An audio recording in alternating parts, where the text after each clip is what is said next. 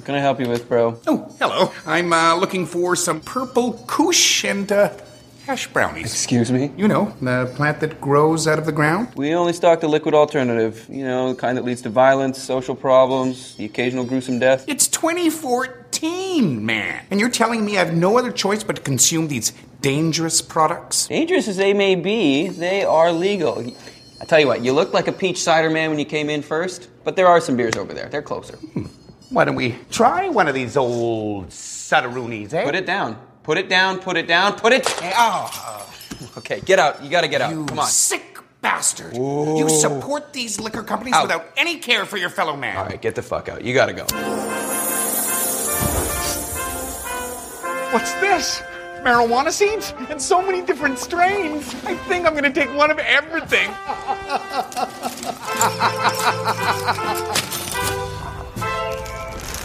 Crop King Seeds. World class cannabis seeds.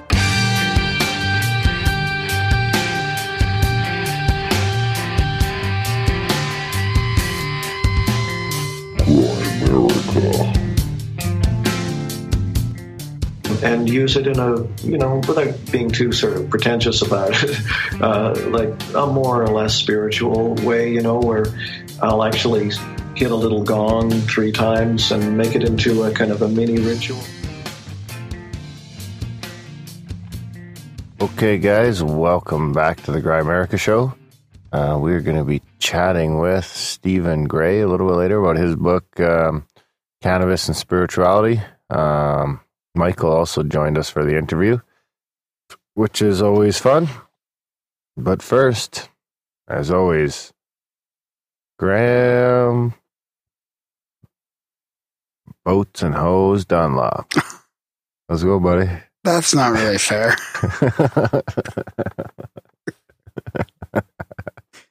What is that all about?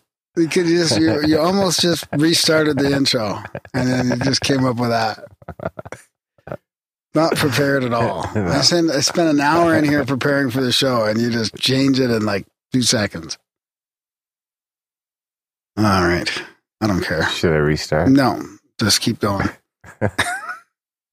We better restart. I am on a boat when this comes out. That's right. Yeah.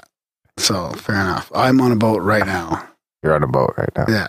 And I'm freezing my ass off in Calgary. Yeah. Not literally, but Probably. I, I will be. Like, I'm not on a boat as I'm talking, but as people are listening. You'll be on a boat. Yeah. Unless Hopefully. they listen way down the road. Hopefully you're not on a Then it just doesn't make any sense at all for people. Hopefully you're not on Yeah. a lifeboat or just like Yeah.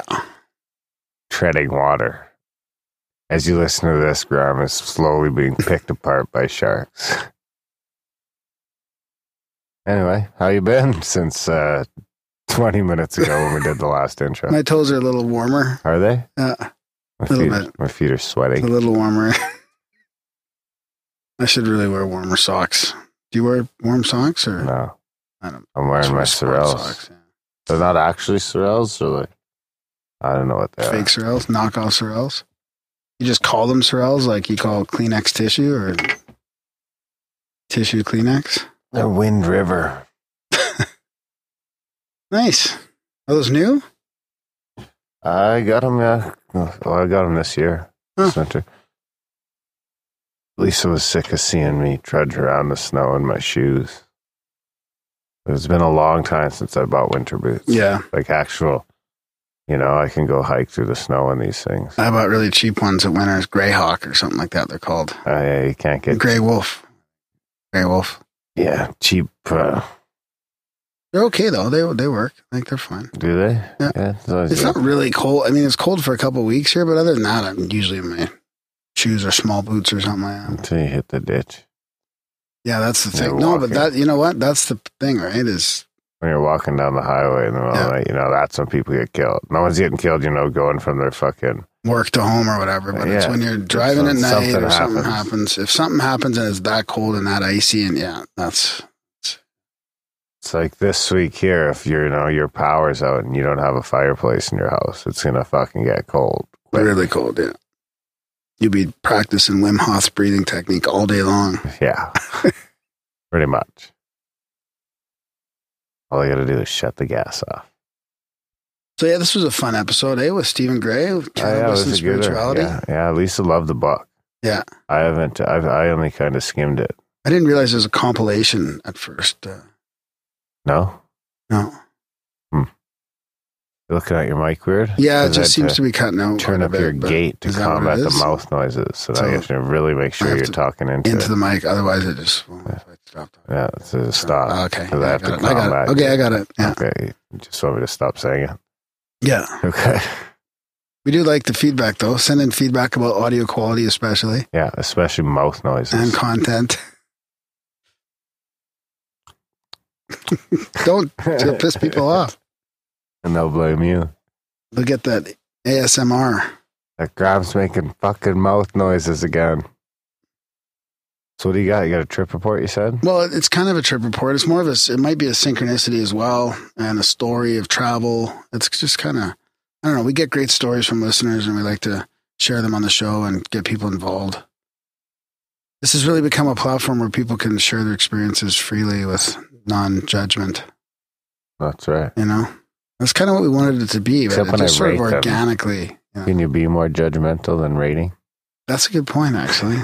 That is really weird. That's a weird uh-huh. paradox of the whole thing. We're supposed to be this open, non and then we start rating things. No. 5.4.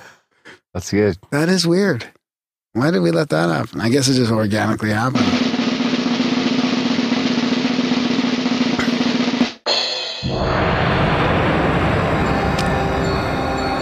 Psychedelics are catalysts of consciousness. Consciousness.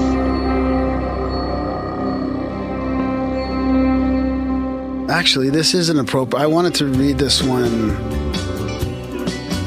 You just, what are you doing over there? synchronicities. all over. Didn't you say it was uh, all those things that have Yeah, that's other true. Yeah. Yeah.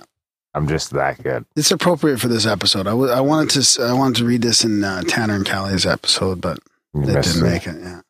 You dropped, So you dropped the ball. So this is from Tommy, and it reminds me of traveling as a young buck.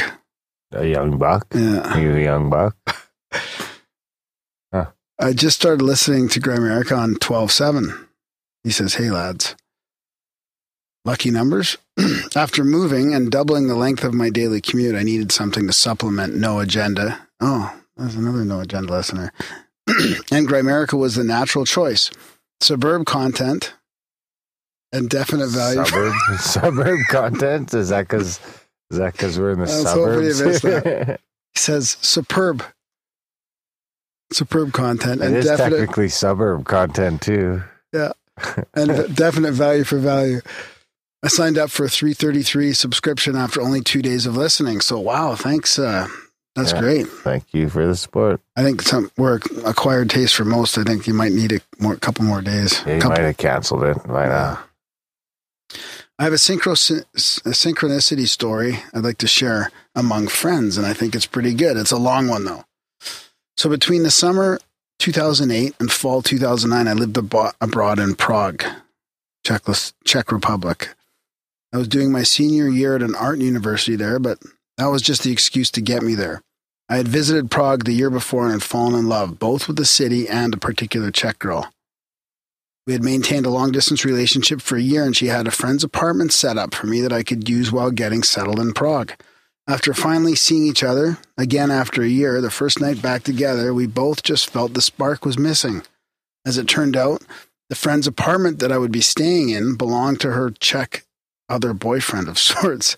I had my own American other girlfriend of sorts, so I wasn't mad at her, but the spark was undeniably gone. We split up during my first night back in Prague. I was able to keep the apartment and never found out whether the other boyfriend was ever told about it. For my second month in Prague, I moved into the first place that would accept me. The fact that it was in the Letna district, minutes from my school, was just good luck. My roommate was an American lady, at least 15 years older than me. My first night there, she ended up in drunken tears and between sobbing fits, choked out a story of how her mom had to leave her stomach removed due to cancer. Oh, to have her stomach removed due to cancer. My mom was able to eat, or sorry, mom was able to eat, but unable to digest food due to the esophagus being connected directly to the intestines. Even more depressing was how my new roommate's father would cook these incredible gourmet meals every night to feed his dying wife who couldn't even digest it. Expectedly, I ended up spending most of my time away from that apartment. I instead made home base out of a local cafe. It was a place I wandered into off the street, but quickly became a regular. The coffee, beer, and music were all good, but it was the vibes that kept coming me back, kept me coming back. Month two was a coming to a close, and I had a, a nice apartment sorted to move into. It was a studio garden apartment, just a couple streets down from the my current place, and one I was going to have all to myself. The landlord was an expat named Mike. We had a handshake agreement and arranged a date during the week to do the official parts of the move in. The morning of the agreed date, my phone rings and it's Mike. He's telling me how he's incredibly sorry, but I can't have the apartment. He assures me how this isn't something he normally does, but there were extraordinary circumstances. I tell him it's fine, even though it really wasn't. I already told my roommate that I was leaving, and she already found a new person. She was glad to see me go. I had nowhere except the cafe. So I get I go there, get on the Wi-Fi and find a cheap hostel. I picked the first one on the list that was in the Letna district. I live out of a hostel for an entire month until I could find something else. I still spend most of my time at the cafe, but that closed at 10. So I started spending late nights at the hostel bar. The owner took a shine to me and offered me to me a job tending the bar, which I accepted. The apartment I ended up moving into was the size of a closet, so I kept up the habit of school, cafe, then hostel bar, regardless of whether I was working or not. Over the coming months, my life settled into a routine. The hostel was great for meeting people, one of which was a German girl who introduced me to Robert Anton Wilson and the concept of synchronicity. I started reading, reading Cosmic Trigger and Illuminatus, and around that same time, Biz, the proprietor of the cafe, revealed to me that he used to be a house DJ and still does small rave events among friends, which now he considers me among. He also tells me that I should come to him first if I need marijuana or anything else. He then introduces me to MDMA. It just appears on a saucer along with my espresso, with a wink from Biz. The German girl was long gone, but Illuminatus was still there, which provided my mental setting for the experience. MDMA was life changing, completely. Everything came into focus, sudden illumination, and I laughed nonstop in my small closet apartment for about five hours. Biz, Hagbard, Celine, Prague, the Yellow Submarine, the secret of the Illuminati, who is the master that makes the grass green, I knew the punchline to the cosmic joke. Flash forward one year and many raves later, still working at the hostel bar, which we turned into a local music venue. I have a powerful LSD experience that a hostel guest invited me to join him with, and after that I decided it was time to leave Prague. There was something else I needed to get back to. I suddenly decided I needed to go. Some sort of precog, I'm sure it was at the time. Nobody else believed I would do it. So we had my going away party at the hostel bar. I go straight to the airport from the party. I realize that I have a dose of MDMA and a gram of hash that Biz gave me still in my pocket. I decide to eat them both in the airport bathroom. Nice. So there I was, pre dawn at the Prague airport, coming up on E, drinking vending machine coffee and smoking a cigarette outside. Can you imagine?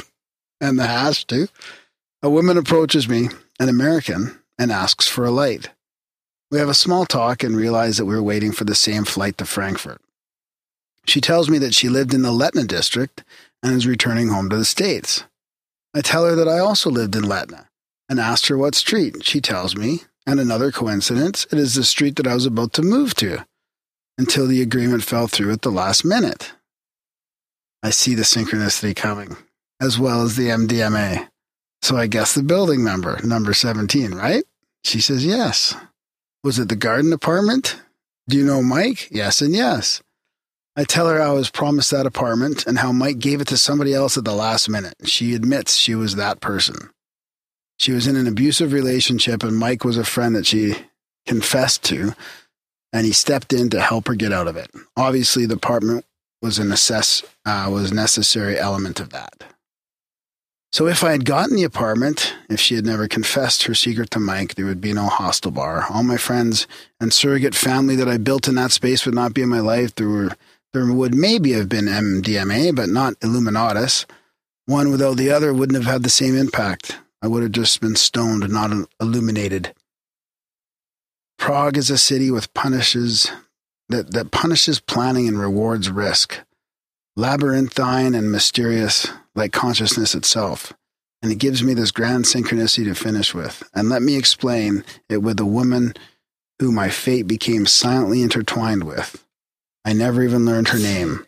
Or if I have, if I had, I could completely forgotten it. We part ways in Frankfurt after having a drink together. I was not surprised to learn that she knew my crazy roommate and the story of the stomachless mom. I tried MD, tried to take MDMA a few times after getting back to the States, but the spark was gone. And it wasn't long after that I gave it up entirely. Around that time, I also met my future wife, mother of my child. That's my synchro story. I hope you enjoyed the read. The note has been long enough, so I just want to add that I love the show and keep doing what you're doing. And uh, wow, yeah. And I apologize for the read. I'm a bit uh, stumbling over my words today. Yeah, yeah, yeah, yeah, yeah, yeah. yeah you can't, you can't yeah, say yeah, it. Yeah, You're like, yeah, that was yeah, good though. Yeah, yeah. Interesting story, eh? Yeah, that was good. Or I'll give it an eight. I think it, what eight point two. Really? Hey, wow, that's a good good rating there. Yeah. Do you want to? Oh, I got another little one here for you too. Oh no, actually, I have a whole other segment I want to do.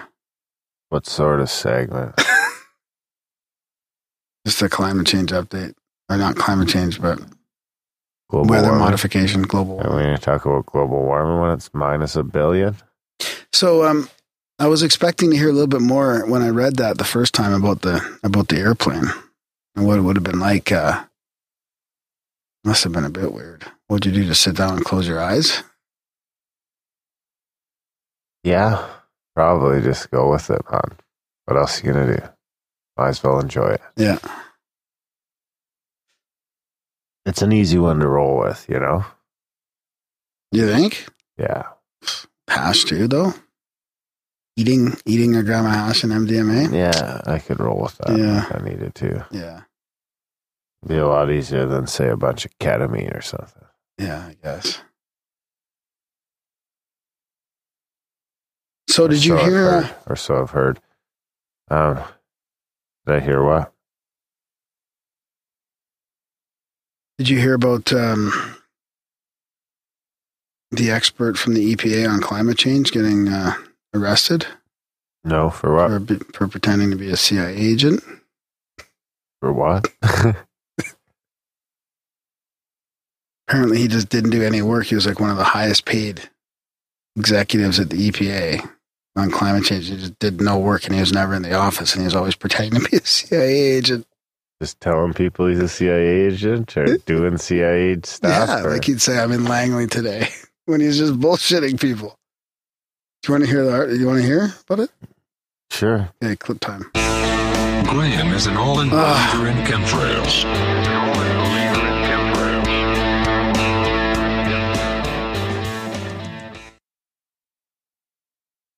I mean, maybe he does work for the CIA. I don't know. It it says here alleged fake CIA to be sentenced. You ready? What is really a bizarre story. How far would you go to get out of work? Well, a top EPA official will be sentenced today for bilking the government out of nearly $1 million by claiming that he worked undercover for the CIA. NBC national investigative correspondent Michael Isikoff has details on that. His name is Beale, John Beale, a self styled CIA secret agent with a license to steal. Mr. Chairman, I respectfully decline to answer that question on the basis of my Fifth Amendment privilege. Beale, the highest paid official at the EPA and a top expert on climate change, did absolutely no work for years, according to court documents, claiming he was serving as an undercover spy for the CIA. Mr. Beale never worked for the CIA, and indeed they had no record of him even being on the premises. NBC News has obtained Beale's internal emails revealing how he pulled off his charade. I am at Langley this morning, he writes in this one, pretending to be at CIA headquarters. In another, I'm in Pakistan. Hope to be back for Christmas. Ho, ho, ho. And what was Beale really doing when he wrote these emails? He said he was riding his bicycle, he was reading books, and working around his house. Beale, who has pled guilty, says through his lawyer he's seeing a therapist about his need to fabricate grandiose narratives. Beale also received hundreds of thousands of dollars in bonuses, billed taxpayers for first class air tickets, and claimed falsely that he was suffering from malaria, that he got in Vietnam, where he'd never been, so he could get a handicapped parking space costing $8,000. Members of Congress are now demanding to know why EPA officials, including Gina McCarthy, Beale's immediate boss, didn't challenge his cover stories. An EPA spokeswoman claims McCarthy discovered Beale's fraud and has imposed new controls. Beale is due to be sentenced today. Michael Isikoff, NBC News, Washington. That's a bit of a bit of a hit for the climate change. Uh, I tried to shut it off. yeah, I'm sure you did. I'm sure you did. I believe you. That's a bit of a joke, eh? That's to be a joke. No. What do you mean a joke? What, a fake news? Yeah. That was M- NBC or whatever. Oh. Huh. And I read this other uh, in the truthwiki.org. It talk about uh, climate change expert jailed for embezzling nearly a million from the EPA. They're all a bunch of crooks. No, I, I mean it. I must. See.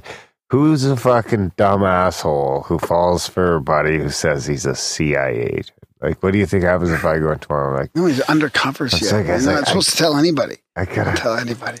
Yeah, how do you not get fired? Oh, Beale was the uh, EPA's Hopefully- top climate hey, change Kev, expert. Hopefully, I'll be back for Christmas, but just keep paying me. I've got a, I've got an assignment. So you can only do that if you work for a government I'll, I'll agency, wear my band. right? That's right. So he, but This I mean, just my cover job. you know, they they did mention that he was in climate change, but I mean, I this article here that I'm reading now just says he was um, the top climate change expert, which I find it hard to believe. If you're the top climate change expert, I'm sure you got to go into the office every once in a while. Oh, if it's all a farce. That's true. I mean, what kind of organization gets? I mean, especially when he's getting paid like 200 grand a year, Must be nice. and he's just not even showing up. Like they doesn't For have years. to like doesn't have to do any like reporting, scientific reporting, or anything like that. He's just traveling around the globe. I'm in Pakistan. Hopefully, I'll be home for Christmas. Oh, get this. Beale is married to Nancy Kete, a woman that President Obama appointed to the National Commission on the BP Deepwater Horizon oil spill and offshore drilling. She's also the managing director of the Rockefeller Foundation, one of the most insidious foundations on earth that also fuels eugenics and mass genocides. Well, I don't want to, I don't know where that's, if that's fake or not. So I don't want to say that's true. I'm gonna say it's true. But I don't know, man. I think things are really uh, going wrong for these uh, this anthropogenic global warming bullshit. Judith Curry's been she was on Tucker Carlson and she's been on she's a, a scholar. And I should have had her actual bio here, but she's uh, a scientist who's leaving the academic community because of this. Uh, let me just explain. Uh, Because of the bullshit. I'll play a clip here. This is at the Commerce, Science, and Transportation Subcommittee, SR 253. I think it's pretty recent. Yeah. Thank you, Senator Markey. Senator Nelson. Uh, Dr. Curry wanted to respond to Oh, Senator. Is it possible for me to respond? You, you, you basically, I did not ask for uh, uh, ask you a question. Really? Why can't Why can't she respond, Senator? Yeah, I was- Dr. Curry, you're, you're you, im- you impugned her integrity. I think she's entitled. you are welcome to respond, Dr. I was basically called a denier that I'm denying science. Did you read my written testimony? Are you aware that the IPCC and the consensus has no explanation for the increase of ice in the Antarctic? Are you aware that they have no explanation for the fact that the rate of sea level rise from 1920 to 1950 was as large, if not larger, as it currently is? Are you aware that temperatures have been warming for more than 200 years and that in the 20th century, 40% of the warming occurred before 1950 when carbon dioxide was not a factor in the warming. Okay. They, and I could go on and on. Many of these issues are raised in my written testimony. And are, most of it is pulled from the IPCC itself. the IPCC has an explanation for, so it says for warming during the period 1975 to 2000. It doesn't have an explanation for the flat period since 2000. It doesn't have an explanation Dr. Baer, I for the just said early in my century. testi- Doctor, as I just said in my testimony, corroborated by Dr. Titley, this is the warmest year ever recorded. Last year is the warmest year ever recorded until this year. This is the warmest November ever recorded. October is the warmest uh, October ever recorded. You do not have an answer I guess to that. January is not going to be the You, warmest. you continue to ignore Or December. No. Titley has over his uh, uh, left shoulder. He has documented for this committee the warming trend, which is inexorable, inevitable in terms of its consequences unless we take action here. That's the science you're having a hard issue, time in responding the issue here, is Dr. what is causing the warming. Is it natural variability or is it humans? like Galileo, he said, no, the science. Are you the aware- Science, the science is clear. You are depending upon Are you something aw- that perhaps is God made rather than dependent upon Wow. something that is man made, which is anthropogenic and, and uh, documented by 97% of all of the science. Are you saying there's no natural variability, Senator? there were alligators at the North Pole. Uh, what was that? Was that you in your SUV? What I am saying is that this warming is something that, while it may have a variability year to year in specific parts of the planet, that Wind the up. trend is straight up. Yeah. And Do you know what? Do you know what the Little Ice Age and was, it is- Senator? And again, it is So yeah, good good little battle there. A couple people going at it, talking about the little ice age in the last two hundred years and all this unexplainable stuff. Is that like the see the whatever? What? Is that like the public television or whatever? Where'd you get C-SPAN? that, Is that what you're thinking? No, that was just from uh, YouTube. Oh, Yeah. But it was, you know, like I don't know if if it was originated on there. Actually, it was the Harry README file or something like that. So, Commerce, Science, and Transportation Subcommittee. But yeah, interesting uh, little battle there. interesting little battle. All right, what do you think? It was a good one. Yeah. Actually, it was. uh uh, What? What would you have liked better? a little more pizzazz. Yeah. Maybe one of them could have told the other one to fuck off. Yeah. Fuck off. Yeah, man, this is going to be one of these big ones coming up. I think you know, um, over the next few years. Was who was the woman who was talking? She was a scientist. That's Judith Curry. and the senators is telling her she's an idiot. Yeah. Yeah. Ninety-seven percent. Stick with that. 97%. I was going to play another one for you to debunk the ninety-seven percent because I think we should actually have that one handy. There's a couple different versions of it of where that came from, but it's so far apart from the truth. Like the it, the ninety-seven was actually more like one percent or something when you get down to it. It's pretty, pretty bad. You know what I mean? This is only, it was 90, 97 percent of the authors who had written climate change, pro climate change pieces. I think. Yeah, something like that. But the actual percentage of overall scientists was like one or three percent, I think. Something pretty much opposite.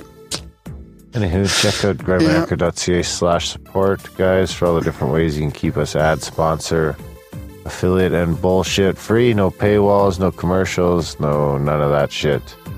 Um, yeah, like I say, grimerica.ca slash support. There's all sorts of different options there. Anything from a buck a month to 30 bucks a month. You can do a one time donation. Uh, you can check out grimerica.ca slash swag. I've got shirts left too.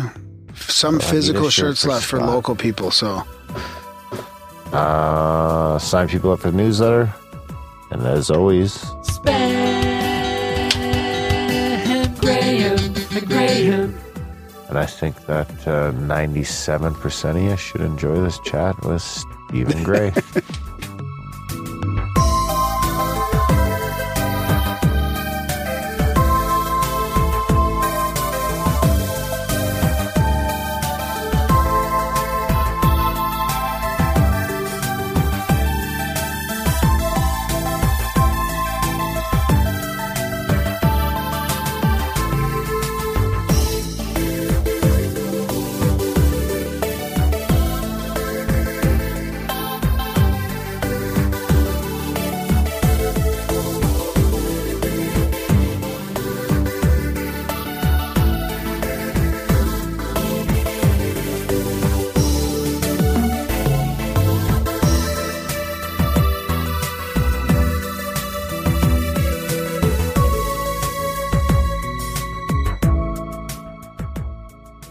All right, so tonight, through a somewhat strange synchronicity, we have Stephen Gray here. We're talking about his his new book, Cannabis and Spirituality.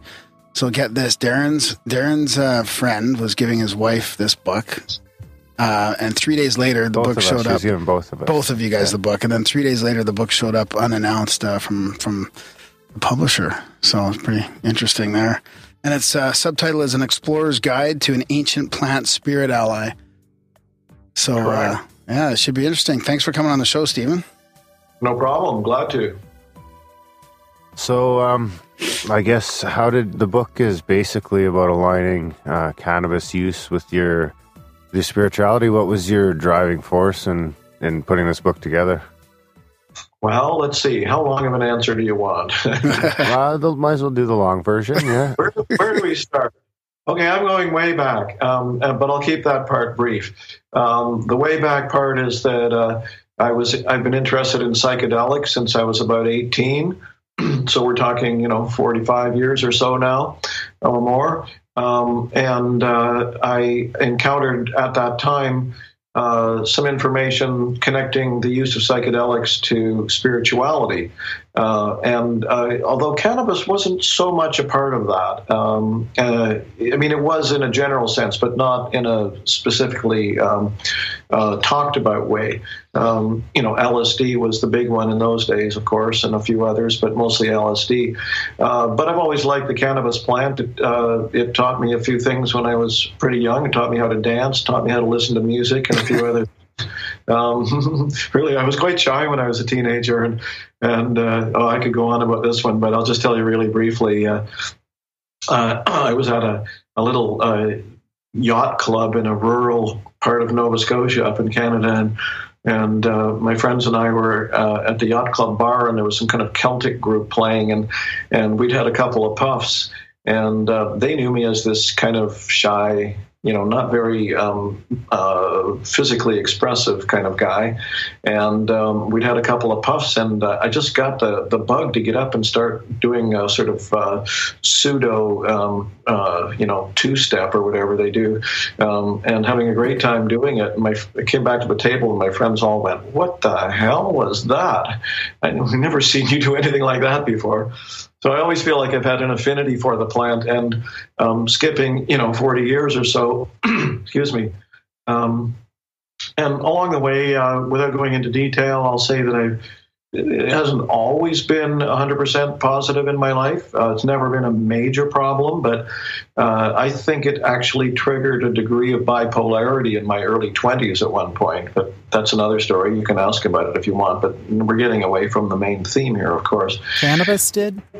Yeah, I think so. Um, well, okay, so that's one of the things that I would talk about, uh, whether you ask about it or not, is that, uh, um, and I talk about this in the book uh, in my chapters, is, is the that I, I see, or I like to think of cannabis as a, uh, uh, in the same way that uh, other entheogens are sometimes described to, as a, a non-specific amplifier, or sometimes uh, it's called an unspecific amplifier, which means it has a hell of a lot to do with how you channel the energy. For for uh, for um, you know the major entheogens, they talk about set and setting a lot, and I address that book as well. Um, so uh, when I was uh, when I was in my early twenties, uh, I was using the plant quite a lot, um, and not with any with no attention to setting or ritual or any notion of it being a spiritual ally. And um, I think it, it it triggered because I hadn't had uh, issues with uh, bipolarity before that. Um, it happened during that sort of year or two uh, where I would swing back and forth from depression to more or less elation. Um, it only lasted a couple of years, but then so did that level of cannabis use. Do you think it had anything to do with um, the legality of it and and sort of having to straddle that line between doing what you're doing, but uh, having some not necessarily shame, but like you know the stigma around drugs? No, I don't. For one thing, I'm in Canada, um, and uh, uh, you know I'm being a little bit glib there, but uh, the uh, the situation in the states in those days, and probably still, um, was very different from Canada. The, the police, uh, you know, I'm not trying to put down uh, your fine country, but the police have always been more aggressive in the United States, as far as I can tell, um, and much gentler in Canada. Um, so yes, it was illegal, but I wasn't really thinking about that. I wasn't worried about it. Uh, no, I just think it triggered a latent kind of um, you know degree of uh, you know up and downness that was there. You know, it didn't last. I mean, it, it didn't become it didn't become habitual. I, I, never got onto any kind of you know pharmaceutical medications or anything like that. Um, it just was like that for a couple of years, you know, where I'd swing for two or three weeks. Um, well, to put it in more spiritual terms, um, uh, excuse me, that whole idea of um, swinging back and forth like that, I see as um, uh, how would I put this? Uh, it's uh, I've, I've been very interested in Buddhism. I used to study, practice, and somewhat sometimes teach Buddhism, Tibetan Buddhism, and uh, I, I, really like the way Buddhist teachings uh, explain ego and the basic conundrum that we face as human beings. Um, so the way they talk about ego is that uh, it, the more we're uh, embedded in an ego uh, way of relating to the world, not egotistical necessarily, just you know caught in the what Buddhist teachings would call the illusion of the separate self. It one's um, self-esteem and one's relationship to how you're doing in the world is very conditional. So you know if you thought things were going well, you'd get uh, you know you could be up about it and on top of your game, etc. If you felt like things weren't going well or you started judging yourself, um, then you could uh, you know fall into a negative state of mind about all that. So the ego is always based on conditions that are external to oneself that way, of course, based on this narrative that you create in your head. Mm-hmm. Um, and so, as coming back to this idea that cannabis is a non-specific amplifier, it it exaggerates whatever your state of mind is potentially you know? I like to say that whatever road you're facing down it can take you farther down that road. Mm. and both its uh, you know its potential and its problem um, uh, because as you guys probably know a lot of people uh, uh are not using cannabis wisely. They're, it's not a benefit in their lives. Um, it, you know it can be uh, it can be uh, an escape for people. Yeah. Yeah um, but if you channel it, this is where a lot of the focus of the book is. I think is that if you uh, if you channel that energy, that enhanced or amplified energy, into uh, being fully present, opening your heart, opening your body, or relaxing. Um, meditating, doing yoga, other spiritual type practices, or just simply being very present in the space, um, then that's the way in which it's a spiritual ally, in my view, um, because it it deepens or amplifies those intentions and those states of mind. Do you think? Um, do you think we'll ever get to the, the place where we can have sort of uh, almost like pharmacies where where people can can go in and, and, and talk to someone and get because you know it's almost like different strains and the and these different things can can sort of help if someone was feeling depressed you know there might be something that helps more than someone that's just looking to jump right into the moment mm-hmm. well uh, we better uh, you know um, no seriously uh, that's the way to go it, you know it's to uh, you know, I mean, I could go on about this a lot. Uh, one way of approaching this is uh, to think about the fact that in the course of human history, there have been numerous cultures, and I guess you could say subcultures within cultures, that have been um, have had a stunning knowledge of pharmacopoeia of the plant-based medicines of the planet, um, and and how they combine as well. Uh, I'm just reading a book right now that talks about uh, Chinese medicine in the pre-Christian era and uh, there was a period in there for at least several hundred years. It, it kind of waxed and waned, but there was a period where the the shamans and the medical people had an immense knowledge of, of plant medicines and um, uh, and how they combined. You know, they mix concoctions and things like that. And the Greeks, the ancient Greeks, were like that too. You know, there's a book uh, I read where the um, they, the fellow talks about how uh, when Greek when the ancient Greeks talked about wine, they were talking about taking a thimbleful of wine, um, of what they called wine. Uh, so you would not be that would not be you know your basic fifteen dollar bottle of wine uh, we're talking about here. Um, uh, they infused uh, quite a number of plants, probably including cannabis, datura, and a whole bunch of other things into their wines. People have known around this planet a great deal about plant medicines. Um, so we're we've been in a nadir, I guess you could say, about all that in modern times, especially in the West, but yes, more or less around the planet as well. Um, and a lot of that knowledge has been lost. I mean, you could walk into a pharmacy 100 years ago in the United States or Canada, and uh, and uh, I would hope that the pharmacist would know lot, would have known a lot about those uh, cannabis substances. They were they had all kinds of variations of them, uh, tinctures and oils and topicals and salves and all these things. You know, it wasn't until the 1930s in the United States that the, that uh, cannabis was outlawed um, in the late 19th century and early 20th century, it was very common and accepted and not stigmatized at all. Although they didn't know about its spiritual use particularly, unless they happened to read Fitzhugh Ludlow or somebody like that. Hmm. you know, I don't know. If, do you know who Fitzhugh Ludlow is? Sounds familiar. Remind No. me.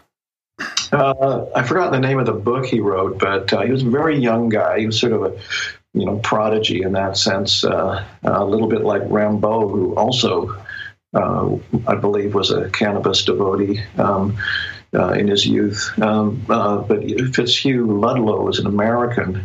And I, he was writing sometime in the 1860s or 70s. I'm not quite sure.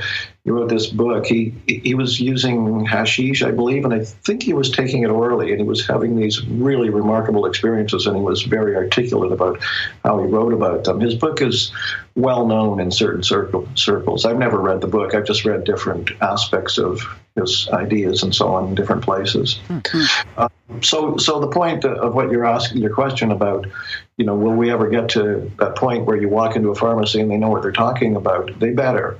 Um, and in Vancouver is a kind of a unique situation. Um, uh, we have legal medical marijuana at the federal level in Canada, although I think there are only maybe 30,000 or so registered uh, medical users. Um, and we're heading to um, toward full legalization uh, sometime within about a year or so for the for the whole country. But Vancouver is unique in the sense that we started. Uh, there were a, there was a compassion club about 20 years ago that the police decided to leave alone, and had a lot of success with people with very serious illnesses, HIV, um, cancer, etc and they just decided to leave them alone and they behaved themselves and that gradually spread to the point where um, we now have uh, it's actually cut, been cut back a little because uh, the city has regulated them in the last year or so. But um, even with that regulation there are probably about 100 uh, dispensaries in vancouver. And they're not legal at the federal level and we don't have the same kind of state legislation scenarios that you guys have in the states. Um, but the local police just leave them alone, and uh, um, and depending on which one you go to, I'm a member of about three, and I go to two in particular, and in both those places, they know their medicines. Um, they know a lot about the different uh, strains and the different um, cannabinoids that you, you can have in them, like CBD, probably know is getting a lot of attention these days. We're actually just in Calgary. Yeah, but, but mo- Calgary. most of our listeners are in the states. so- Yeah, most of our listeners are in the states. I'm actually a card carrier too. Ah, right on. Excellent. Okay, so I'm talking to preaching to the to the choir. Card carrying member. Are you too, Michael, a card carrying member? Or? Am. My, my wife, who loves your book, is also a card carrier. Oh well, you guys are ahead of me. Uh, I'm just a gray area card carrier. And I haven't touched it in nine years, coming up on nine years. So I'm the Oh, yeah. opposite on the opposite spectrum. We don't have that kind of freedom here, though, yet. Like, I've got to order no. from very specific people online unless I want to go through street connections. Yeah, they're struggling to keep up here. You mean with production? No, oh, with- oh, yeah. they don't like, have production all, in all, Alberta. all you can do is go through your online, and like the Alberta one's like out. They've got two different kinds right now. Neither of them are very. They're great if you want high CBD, but they've got really nothing without. All the THC is just being ripped. As soon as one comes on, if you're not on it within like a couple of hours, it's gone. Wow. That's unfortunate. Yeah, we're really spoiled in Vancouver that way. Um, I go to a dispensary um, here that uh, they have a wide uh, array of um, medicines, and uh, they have four or five staff in there that are all very knowledgeable. They can tell you, you know, if you come in and say, you know, kind of what you want it for. They'll bring out three or four and they'll say, okay, this one is, you know, like 60 40 sativa indica or 70 30.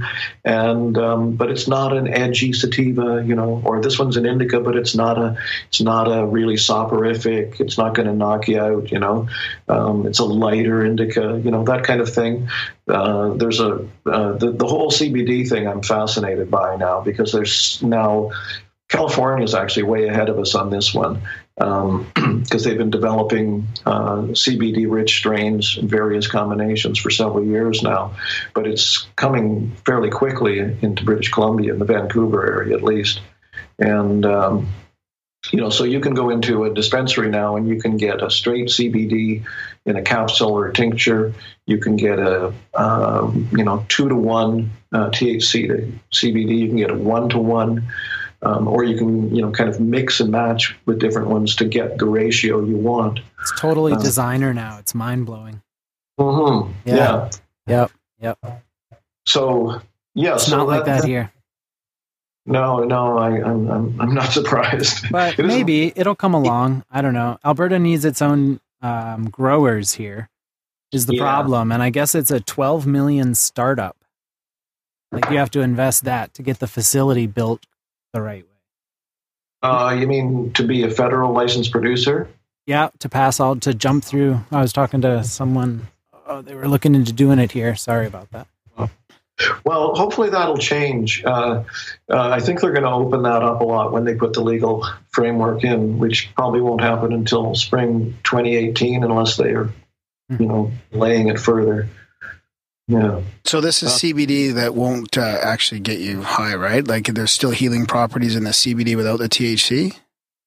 Absolutely, yeah. Um, uh, although um, CBD may have a mild psychoactive effect for some people. In fact, it does have a mild psychoactive psychoactive effect for some people, but it's pretty mild, I think. Um, that's anecdotal um, uh, evidence from people I've heard about. Uh, It's mild. yeah, Try the different strains. Yeah, order different things. You know, pick up different things, and the one that's high CBD, you don't you don't really get heady high. You know, you don't get Yeah, I've heard No. women say they No. get more body off of it. They do. They feel Yeah. something in their body, especially when they're like. Um, just makes you when we feel were when we were in the states, the the chick that was there was like, "Yeah, these like CBD cookies when you're on your period are just like yeah, perfect. amazing." That's Yeah. right. Yep. Yeah, so a lot of people say that um, CBD rich or CBD only strains uh, can be calming and can be good for various types of aches and pains and so on.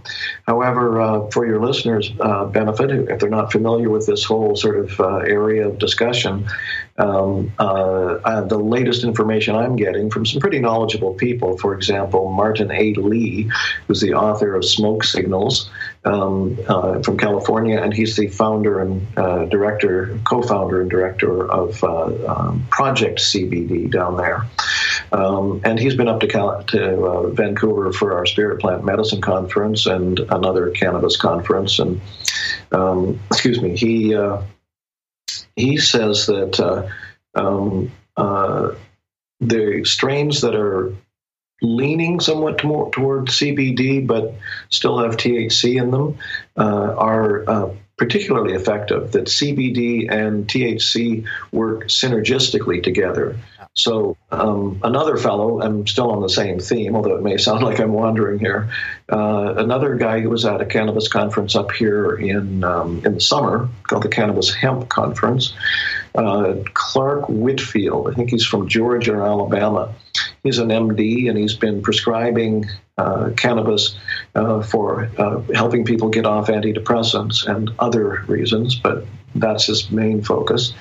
Uh, and w- the way he talks about it, he says if they're uh, what they're now calling cannabis naive is the new term I'm hearing, meaning. Yeah, I, it's a little bit of a weird term because naive almost is like a willful innocence, right? Yeah, yeah. Uh, instead of saying cannabis innocent or cannabis un, you know unexperienced, they're saying cannabis naive now. So if he gets a patient coming in who's uh, cannabis naive, he'll start them on a purely CBD strain, um, uh, but then he'll gradually. Uh, start introducing strains that have a little bit more THC in them because of this synergistic benefit uh, from combining the two. And Martin A. Lee supports that that view as well. That if you can get up to a lot of people are uh, are working with one to one now, actually one to one CBD and THC. And again, for your listeners, or maybe even for yourself, if you're not aware of it, um, THC and CBD are the two most prevalent cannabinoids out of over 100 in the plant. And um, they trade off like there's only room for you know 100% or x amount of of the two of them combined. So the more thc the less room there is for cbd and vice versa. Um, so uh, a lot of people are now working with one to one. In fact the uh, the co-owner of this dispensary that i that i'm referring to uh, she has an interesting story she's 50 years old she was not a cannabis user until two years ago, and she was having pretty severe um, menstrual uh, issues, like wild fluctuations in, you know, hot and cold and hormonal imbalance, and was very uncomfortable for her. And someone suggested using cannabis. So she started on a one to one THC to CBD at a very low dosage. I think it was five milligram capsules, so two and a half milligrams of THC and two and a half of CBD. I think maybe twice a day. And she worked her way up to 10, so five and five. And that's what she does now. I think she does 10 milligrams twice a day. She said there's no psychoactive effect. She does this and goes to work and works all day and doesn't notice anything other than the fact that she feels a hell of a lot better than she would if she were not doing it. Yep. You just get used to it.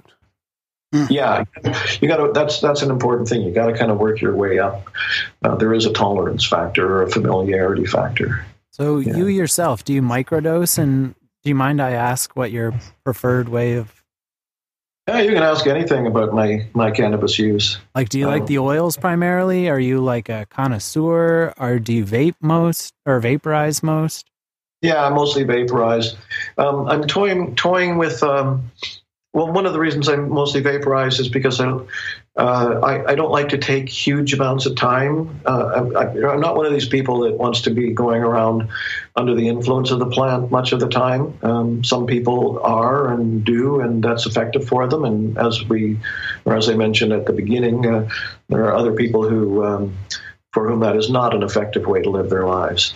Uh, uh, for me, um, I, I like to take an evening, a couple times a week maybe, um, and use it in a, you know, without being too sort of pretentious about it, uh, like a more or less spiritual way, you know, where I'll actually hit a little gong three times and make it into a kind of a mini ritual, and I'll um, have a couple of puffs on the vaporizer, and I'll often meditate. Uh, just doing a simple follow the breath meditation, sometimes for 15 or 20 minutes, um, sometimes for pretty much the whole time I'm with it.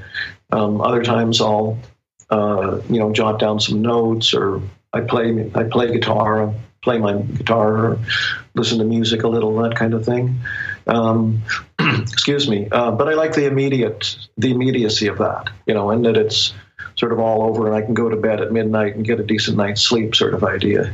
Uh, as you know, um, oral ingestion is takes up to two hours, actually, in some cases, to come on to full uh, full effects, and uh, then lasts another three or four before it starts to, you know, leave the system, basically. So no, I, I, I rarely um, take it orally. Actually, although I people keep giving me things, you know, as I say, there's uh, there's a lot of uh, a lot of product very readily available in Vancouver, and um, uh, you know I've got like four or five different bottles of um, of tinctures, uh, like um, I've got a sativa a hybrid, an indica, things like that. Um, somebody gave me some chocolates recently, uh, that sort of thing.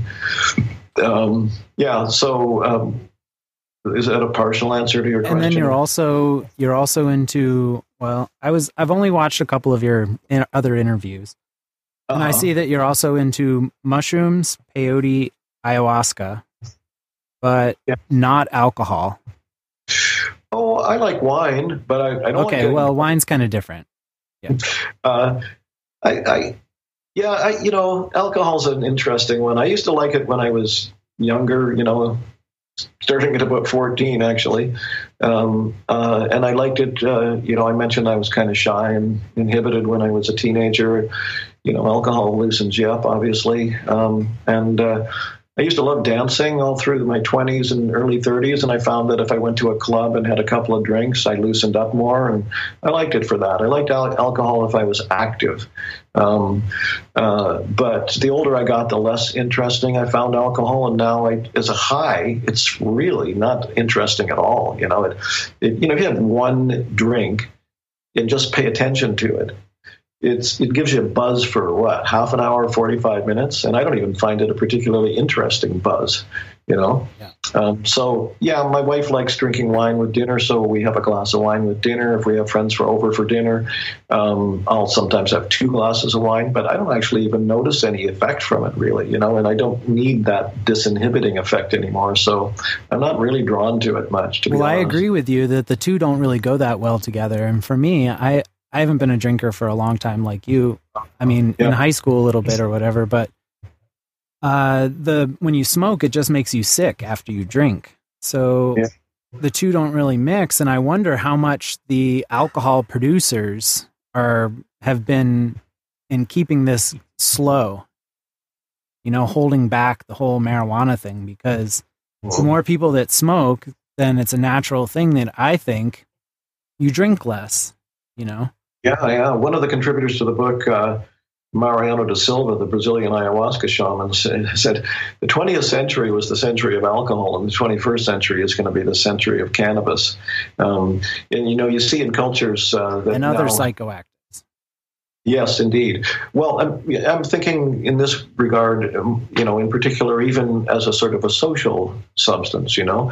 Um, in Colorado, for example, where we've now had, what, four years, four and a half years, or four years or so of this uh, legal regime at the state level, um, uh, I have friends who are who live in Colorado, and they say that you know they're now they're starting to go to cocktail parties where there's no alcohol, and people are serving little drinks with some cannabis that's in them. exactly my point Yeah, yeah. So you know, I'm, I'm not focused on that kind of use in the uh, in the book, of course. Ni- none of the contributors are.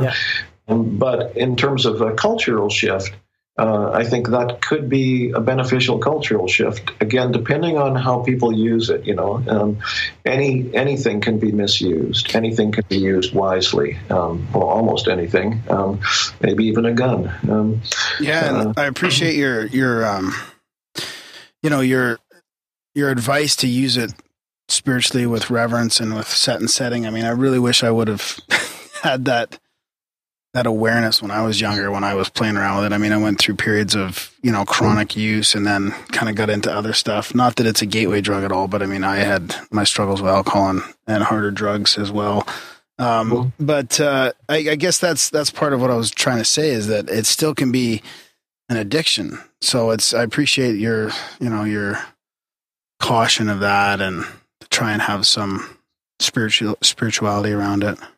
if you don't mind my favorite way of utilizing it currently is to go to yoga go to Yeah. a yoga class and sit for as long 15 minutes prior and just do like anapana and bring myself into where I am and and meditate and and then continue the anapana through the whole class but then really try and uh do metta at the end and I think if you're using mar- the cannabis and then doing the yoga and the focus and activating yourself and trying to stay present in like almost vipassana is difficult.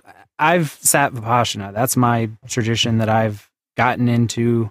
And uh, i don't know if anyone's familiar with that but um, yeah so it's very similar to the buddhist basic meditation that i used to do and, and i think do. that's really important for people to be doing that and all doing that together right now and it would make a real strong force of metta energy. I yeah, think. I know. and then I think I can't wait to read your book, but it, I think I'm going to hear quite a bit of that in this. Absolutely, yeah, and uh, um, there, you know, at the beginning of what you were saying there, you you talked about uh, the cautions, so to speak, or the being cautious, so to speak, um, and a number of the contributors address that.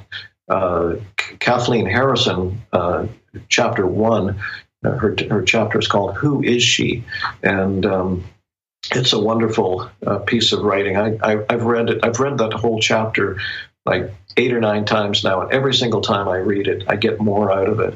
Um, she's a brilliant person and she's a beautiful writer.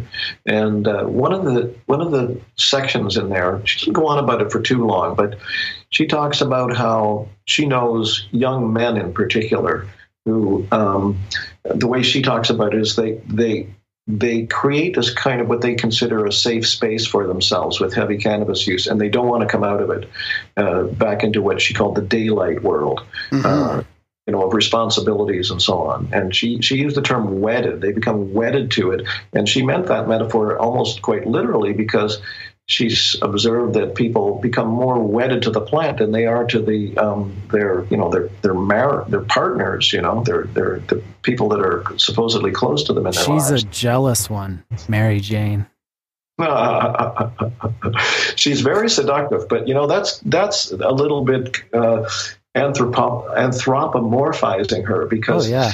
she she doesn't do that it's we who do that to ourselves you know she's well, she's yeah, she's such a, you know, if, if she's working well for you at any particular moment, uh, it's such it can be such a beautiful space to enter, um, uh, enhanced in in multiple ways, and it's only stands to reason that who wouldn't want to go back to such a space, you know, and that therein lies the rub, as it were. Mm-hmm. Um, that be, you know that becomes tricky for people. You know, they want to go back and be in that space, but uh, I wouldn't take this hundred percent exactly literally the way I'm saying it. But the way I sit, think of it is, um, uh, the more you do that, the less she offers. Uh, she's a tricky gal in that way, yeah. you know. Um, uh, and um, and then in terms of spiritual use, uh, again, not to draw too tight a line around it because people use it in different ways. And some people, I mean, it depends on how you define spiritual or spirituality. It can be a pretty wide open definition. If you're just calmer and more open hearted, um, then that's spiritual. Mm-hmm. And some people, um, I think, benefit from cannabis by using it uh, daily, uh, kind of a light uh, high, as it were, and it just kind of settles them down a little. And I don't know, I don't think that's problematic for some people, particularly more mature people who are actively engaged in life. Yeah, I know, I know people that are like I know, I, I know a university professor in the United States.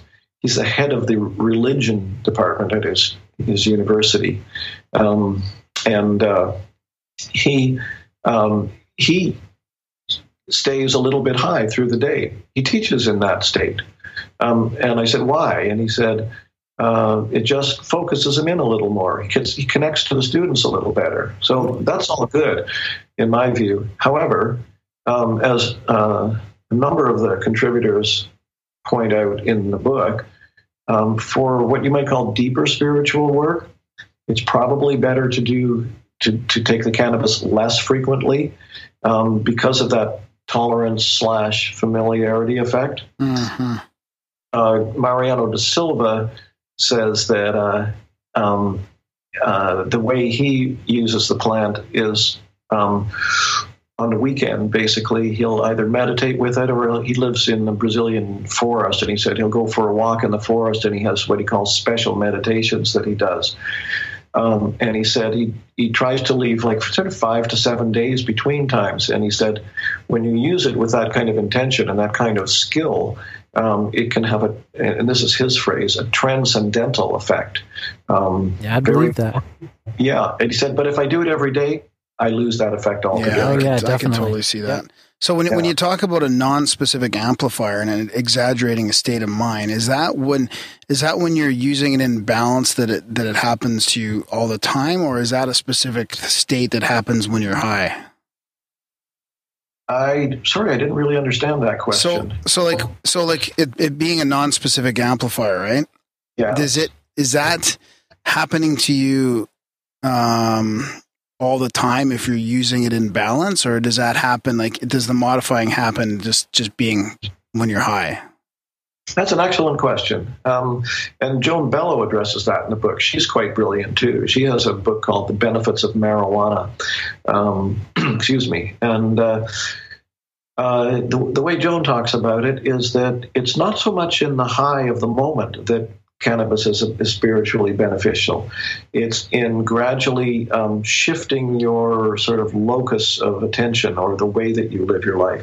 Um, because uh, in the moment, again, when it's channeled effectively, uh, it can help you uh, open up, relax, be more present, uh, have deeper insights. Um, it can open up the heart. Um, all very spiritual kind of qualities, you could say, right? Uh, but that leaves when the high is over. But when you have those kind of experiences, you realize, you start to realize, ideally anyway, I don't know how easily this happens for any given individual, but you start to realize that you can live that way. Um, you can't do it by having cannabis all the time, I don't think, you know, for the reasons we just talked about. It's, it's a kind of a, a reconfiguration of uh, how we move through the world.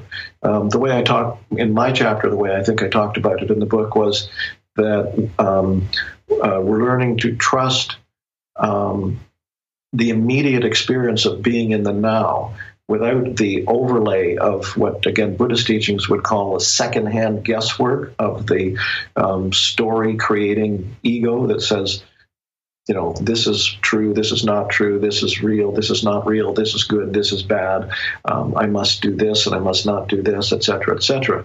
It's starting to trust uh, the, our whole body experience in this exact moment. And it, cannabis isn't required to do that, of course, but because of the amplifying effect, it can deepen that with some discipline. Okay. Do you uh, you you talked earlier about um, your bowel and your breathing? Is that like uh, do you do you mind getting a little deeper? And like, do you have a, a little ritual that you use as you really start to you know take that first toke and embrace the the high?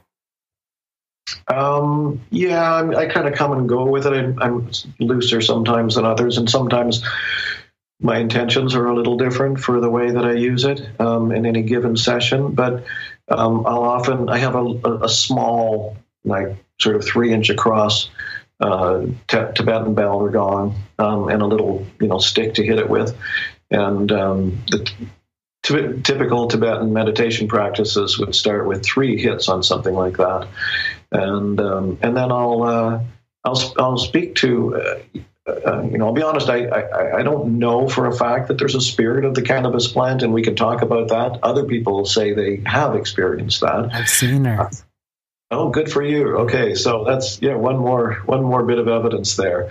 Um, I just assume that there's something or somebody or some you know like that, um, and I kind of go on that basis um, uh, in terms of treating it with respect, and I.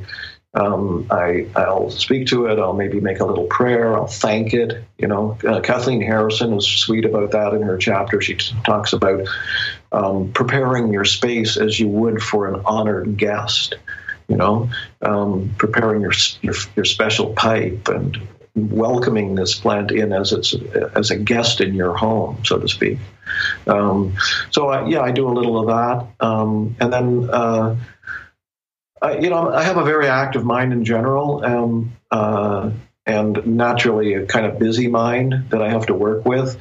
Um, so it's challenging. Uh, I, you know, I often have to work fairly hard in a sense to stay present, you know, stay out of thought, as it were. Um, but I do do that uh, as much as I can. Um, sometimes, as I said, for the whole evening, where, where it'll kind of, sometimes it'll come and go. Like what I've started to notice in the last year or two more that's another thing about not to get sidetracked from what I want to say, but uh, that's another thing about this plant is that um, there's a lot of learning involved in how to really, you know, effectively work with this plant, and it keeps shifting. In my life, it does anyway. Um, and lately, I've started to notice that. in the same way that uh, I don't know which one of you, I haven't really quite figured out whose voice belongs to who with you three guys, but uh, um, uh, uh, the, the, one of you that was talking about uh, Vipassana. Yeah, yeah. yeah. Michael. That's Michael with the high voice, and I'm going with a bit of a lisp, and Darren's the, the deep, sultry, slow voice. I'm the sultry voice.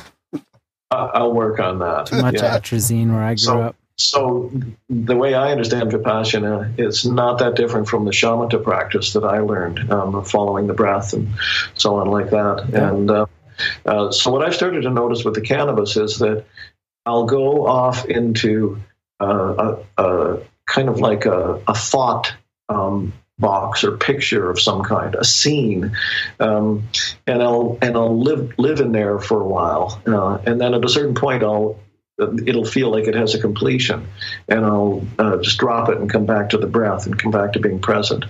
It can be anything. It can be an idea for something I'm writing. It can be sometimes uh, I, I, I, rehearse conversations that I want to have with people that are sort of more challenging or more interesting, things that that, that need to be uh, expressed clearly, you know. And I'll sometimes rehearse the kind of things that I, I want to say when I when I'm going to be getting together with that person later, you know, um, just to kind of you know get clear with myself that way. Um, and the cannabis seems to really help with that, in my in my view. It seems to clarify thought that way. I agree. Uh, yeah, uh, and then I'll come back and go, oh yeah, that that one's over for now. Maybe that took five minutes or so. I don't know. Uh, um, and then I come back and sit with it for a while again, uh, and then something else will come up later. Um, uh, I often try not to go. Some people actually, some creative people, and that's addressed uh, a little bit in the book. Uh, cannabis as a creative uh, ally or an ally for creative work. Um, some people can uh, work uh, in in the embrace of the plant, uh, ex, you know, in an extended way, like writers and so on. Can some writers I know can do that? In fact, the guy uh, Floyd Salas, who writes in the as a chapter in the book, that's the way he writes. He writes high. Um, uh, personally, I, I, don't. That doesn't really work too well for me. Uh, is it maybe, good? Uh, say what? What he writes is it good? Ah, good question. Uh, um, I haven't read anything else he's written, to be honest. Um, he there's he does have two poems in the in the in the book that are quite quite lovely. Um, and I, yeah, I like the way he wrote in the book. Uh, you know, his chapter I like. Uh, he's he's won a number of awards for his novels. Um, uh, he's he's a successful writer from California. Um, yeah, I've never.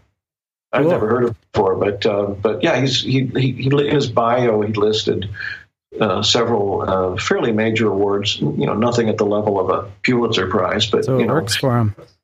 I have some of my yeah. best ideas come in the first 15, 20 minutes after smoking. Absolutely. Yeah. yeah, that's when it's freshest, isn't it? Yeah. Yeah. yeah.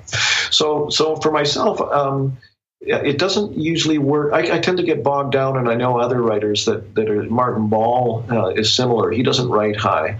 Um, uh, um, and he, he, loves the plant. He uses it a lot, but he doesn't write high because he just he tends to get bogged down in all the different options and possibilities and stuff like that. Um, uh, some some functions don't. Some brain functions don't work as well under the influence of cannabis. Cannabis, I would say. Left brain um, so, doesn't work so good. But, yeah, but so, right so brain, me, it's all right brain for me. Yeah, indeed. Yeah. Um, uh, so linear. You know, there's another um, uh, mention in the book. Um, I think it's in my chapter on cannabis and creativity. I quoted a fellow who's using a, a pseudonym of Herb Garden, he calls himself.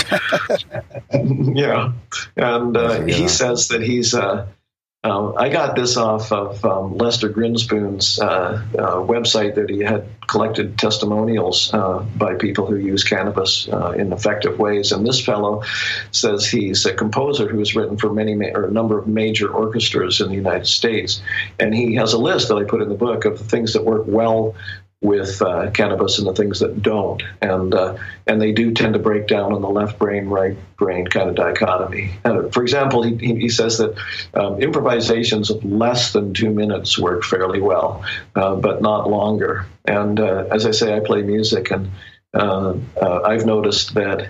yeah, it's really interesting. I, I, wrote about it a little bit in the in that chapter. I think um, in my chapter about that.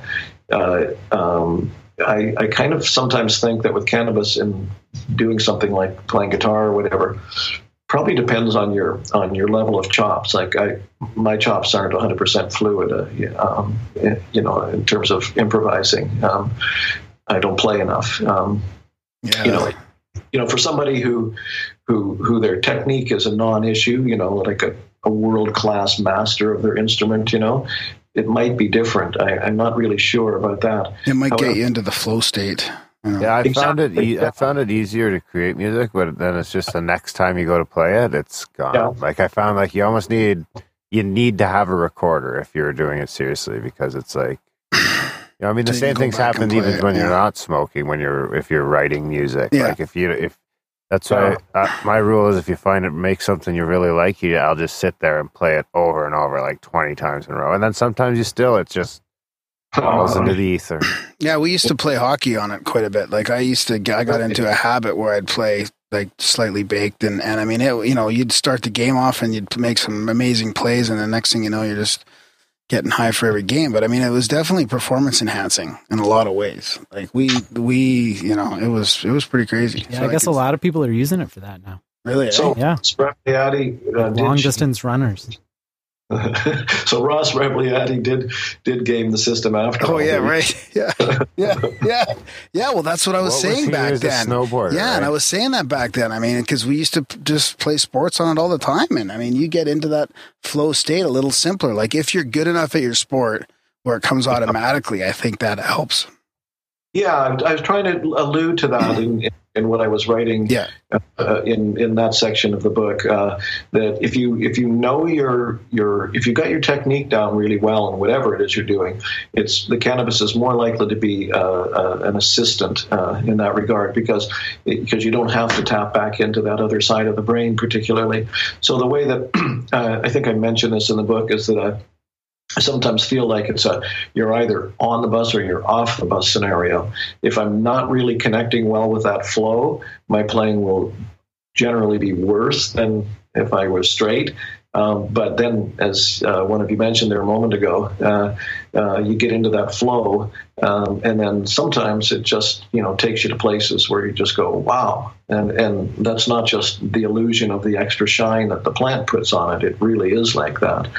Um, my buddy Adrian and I, I, again, I mentioned this briefly in the book. Um, actually, um, scratch that last. Uh, I've used a pseudonym for him in the book. Aiden. Yeah, I didn't have his permission. I, I, didn't have his permission to use uh, his name in the book. I didn't ask him actually. Um, Emery so Hole, forty-seven fifty. yeah. Um, so Aiden and I uh, get together on the weekends. And uh, I was saying that I usually use cannabis about twice a week, and it's typically uh, once of the one of those. If if Aiden is coming over, uh, one of those is just me alone in the way that I described. But uh, is that Aiden, the pseudonym now? Whatever. that is the pseudonym. Okay, yes. so I don't have to bleep the Aidens. Okay. Uh, he, yeah, Aiden is the pseudonym. Anyway. Um, he he's a lover of the cannabis plant, and we like to play music under the influence. And we, we actually make that into a ritual too. We use the gong for that, and we state prayers. We make little dedications. We bring in people that we want to send positive uh, uh, feelings or thoughts to, and we sit for three, four, five minutes before we have a couple of puffs. And then we sit for another five to ten minutes after we have a, a couple of puffs. Then we play music for a while, and um, often have a top up about an hour later, and go through that ritual again. Um, but um, uh, what I noticed in those circumstances with him is that uh, sometimes it takes me a while to get into that flow. Uh, but when I do, it gets really interesting sometimes. And we've had moments together that uh, I'm pretty sure we never would have come close to uh, without the influence of the cannabis plant. Uh, there was one, we, we, we tend to pick quite simple songs because, you know, our chops are somewhat limited and uh, we don't want to have to be thinking about a lot of chord changes. So we, we tend to pick songs that have three or four chords and are fairly repetitive that way so we can stretch out both vocally and on the guitars. And we've had moments where there was this one song um, where we started improvising vocally together, uh, just free form, like there was no plan to it, just over this four chord song.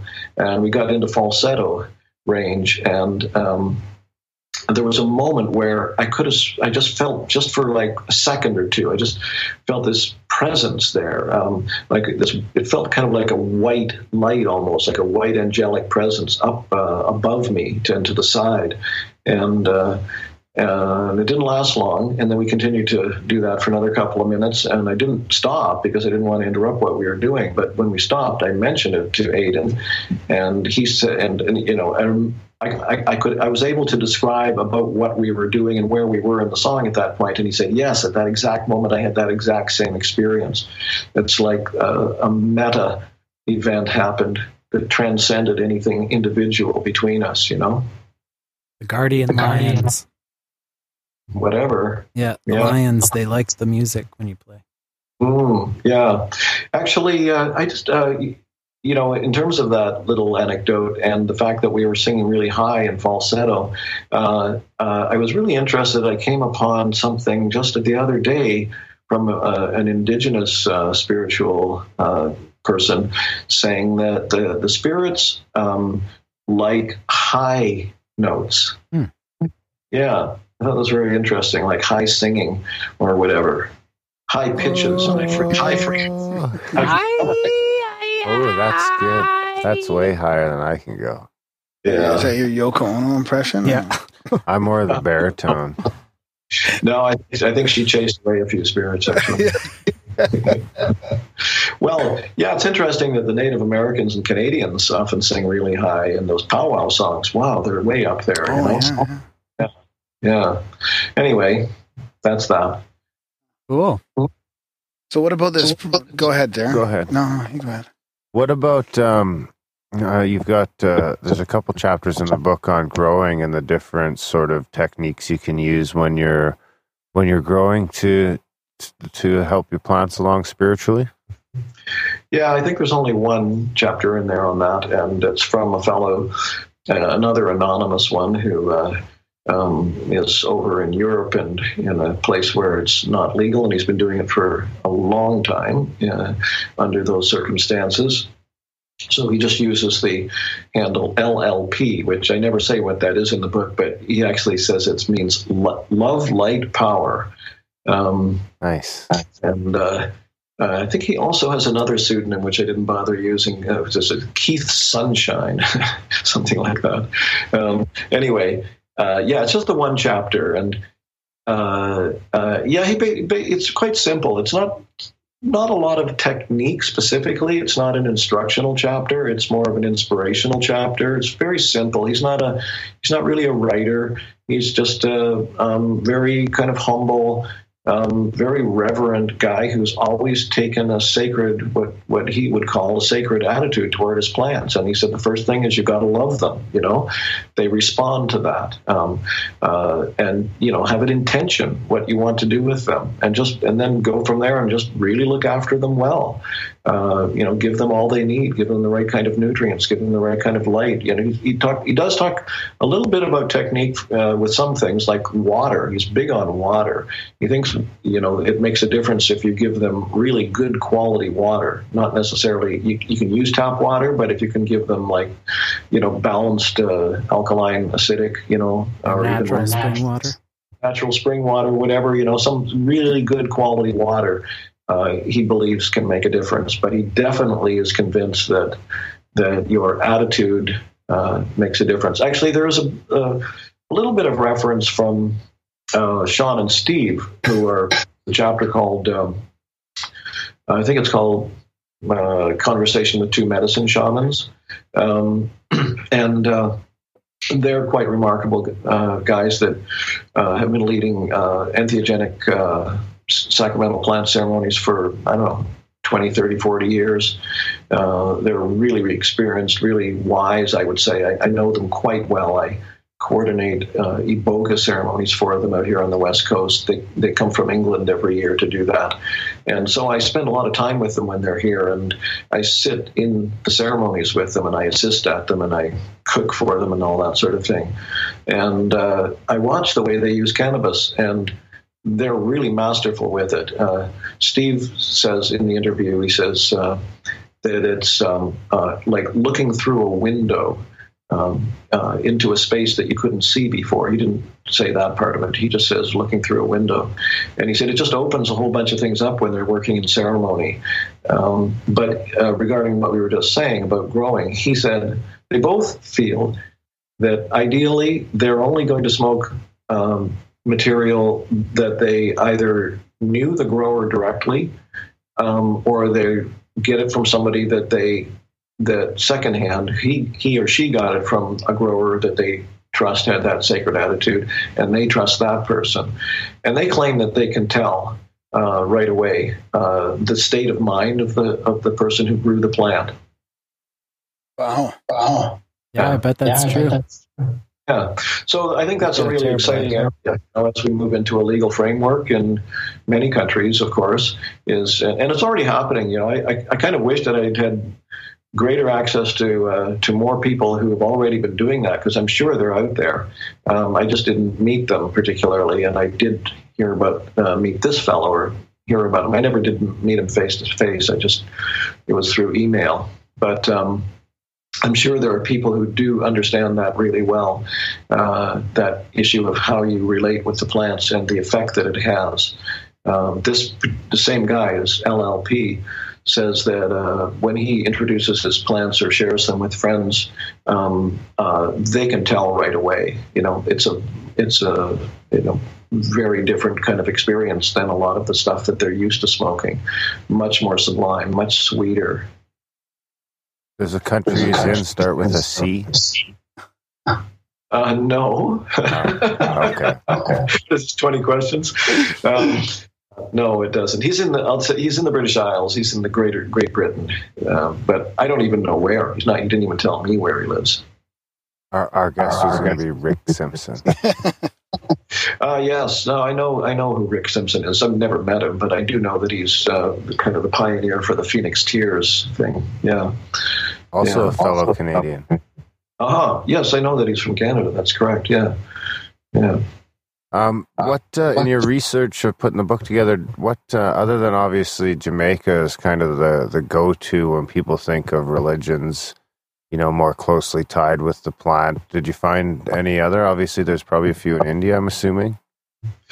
Yeah, absolutely. Um, uh, and, and the, the Rastafarian uh, tradition in um, in Jamaica is is quite recent, relatively speaking. Uh, I, if I'm not mistaken, there, so there's a chapter in there uh, in the book by Jeff Brown, who was a member of um, um, a Rasta church called the Ethiopian Zion Coptic Church in Jamaica. Um, and they were somewhat different from some of the other Rasta churches.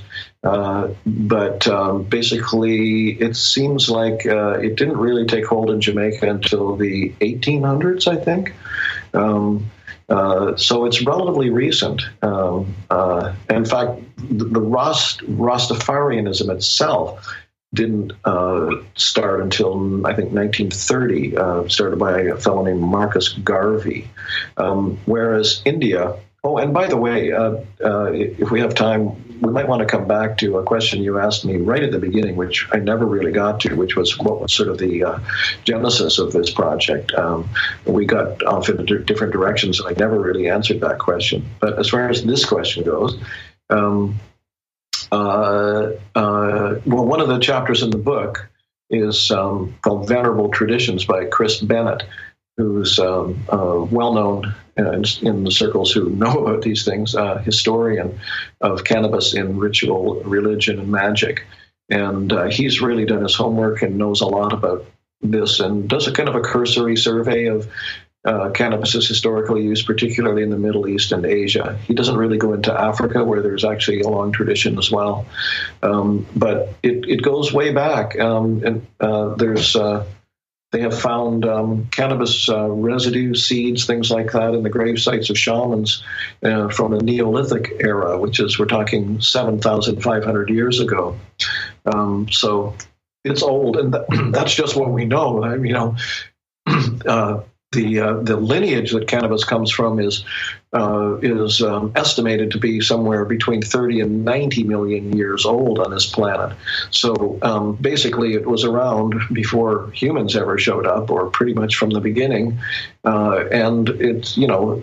As I was saying earlier, that there have been many cultures on this planet that know the plants in their environment extremely new, extremely well, and um, uh, so it seems kind of a no brainer to uh, hypothesize that anywhere humans lived, they would have known what the plants in their region would, were capable of. Uh, so um, it almost seems certain, even though there isn't archaeological evidence, that can- cannabis would have been used for a variety of purposes from the dawn of, of humanity. You know, uh, we do know that it goes back about ten thousand years in China, there's not a lot of record uh, of its spiritual use at that time. There is as you get closer to the Christian era. Um, India, we know that it goes back at least pre-Christian, at least you know to 500 or 1000 uh, BC, uh, or they now call it BCE, before the Christian era, um, uh, and uh, uh, so there's perhaps a 2,000 year, uh, two to 3,000 year relatively well known history of spiritual use of cannabis in India. The sadhus, uh, certain traditions of the sadhus, certain lineages of the sadhus uh, are still using cannabis. Uh, uh the god uh, Shiva is considered the lord of Bhang. Um, hmm. And actually, one of oh, there's a great chapter in the book by Satyen Raja, who led a group or has led groups uh, on uh, sacred pilgrimages uh, to various places. And he took a group of people to the, what's known as the Kumbh Mela um, in India, which is, uh, it happens in four different places. And in each of those places, it happens once every four years, I think. And it's the largest human gathering anywhere.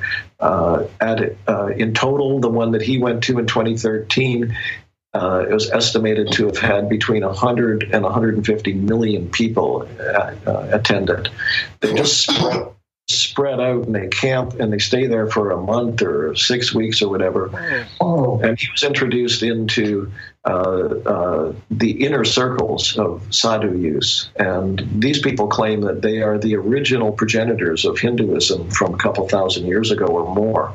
And they've had this uh, continual uh, lineage of uh, ganja use ever since, you know. So, yes, there is a widespread and ancient history on this planet.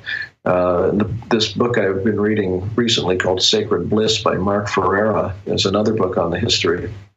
And he uh, just read last night that um, uh, it took hold, cannabis took hold in Ethiopia uh, in the early Christian era, and from there, I think if I got it correct, spread throughout Africa. So it was fairly early on in the in the Christian era that um, that uh, cannabis spread throughout Africa and has been used by uh, for you know a wide variety of purposes, including um, healing and shamanism and that sort of thing since. So, yes, it's been around. Uh, it's been in the Americas for at least since the Europeans came because they brought it with them.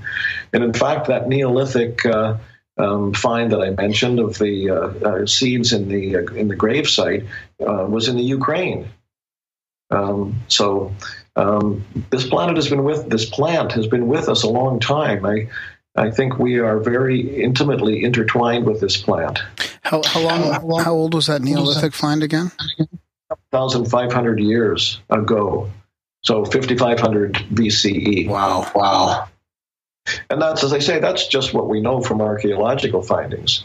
There's no reason to think it just started right then, you know. Um, and and again, why wouldn't people have found out about it? Um, I mean, they certainly found out about all its other uses fairly early on. The Chinese, as I said, were using it for you know everything: paper, clothing, rope, medicines of all kinds, et etc., etc. Uh, so it stands to reason that it would be almost impossible to miss. It's, I mean, if you were using it as a medicine, you'd be going, hmm, I feel different. Or if you walk by in the bush and smelt it, you'd be like, wow, what's that? yeah. I think I'll try some of that, see what happens. Yeah. Yeah. Well, we so, now's as good a time as ever to circle back around to the to the Genesis story, I suppose. right. So yes, um, uh, I uh, I've been involved with entheogenic substances for quite a long time. Um, I also co-organized the, this conference in Vancouver in its sixth year now, called the Spirit Plant Medicine Conference, where our mission is to address uh, issues related to um, how to use uh, entheogens spiritually, basically, and for healing purposes. Uh, so I've been involved in that for six years or so. And um, my main kind of area of focus has been getting presenters for the conference, finding them and working with them and so on. And this Kathleen Harrison that I mentioned earlier, who, who wrote chapter one in, in the Cannabis and Spirituality book, uh, came in 2012 and I hung out with her some somewhat. And actually, we spent uh, the whole day together on the day after the conference. She wanted to see what was going on in the mushrooms. She's a mushroom person as well, growing in Vancouver at that time. End of October is prime mushroom season for many varieties, actually. So we hung out all day, and uh, at that point, I'd been thinking that you know while cannabis is spreading so rapidly around the planet uh, gaining legal recognition, gaining a lot of recognition for its medicinal benefits, and so on and so on. This one area wasn't really being talked about or practiced in, to any great extent, particularly in the West. You know, as we've said, there's traditions from other parts of the world that are still extant, but um, very few people were really thinking about cannabis as a spiritual medicine. And I felt that that needed to be readdressed or redressed. Uh, so I mentioned this to Kathleen uh, while we were going around that day that I'd been thinking about doing something with it, but I wasn't quite sure what because I didn't think I had a whole book in, in me just for me to write a whole book on that. I just didn't know enough about it. Um, because my intention always was uh, not to make it a historical document, uh, you know, not to make it an academic document. I wanted it to be a hands-on, kind of practical, usable source for people going forward. You know, eyes on the future, so to speak, um, eyes on the present and future. And so I, I mentioned this to Kathleen, and she uh, she said, "Well." I, I said I didn't know, you know, quite where I was going to go with that. And she said, "Well, you know, I think that would be a really important book, and if you write it, I'll contribute to it." Well, I love Kathleen Harrison. She's an amazing human being, and she's a beautiful writer. Although she's never written a book, she's written several essays in other people's books, and I've always loved her writing. And so when she said that, a light went off in my head, and I thought, "Okay, let's do it." Um, and then from there, I just managed to find 17 altogether uh, contributors uh, for, to write at ver- on various aspects of the book, and that unfolded over a three to four year period um, and led to now. Was there anything? Was there anything that you learned uh, during this process that you didn't sort of know before, or, or didn't think of? Hmm, I've forgotten. um, well, I'm not 100% sure, except as I mentioned a while back there, uh, it's been an ongoing shifting process.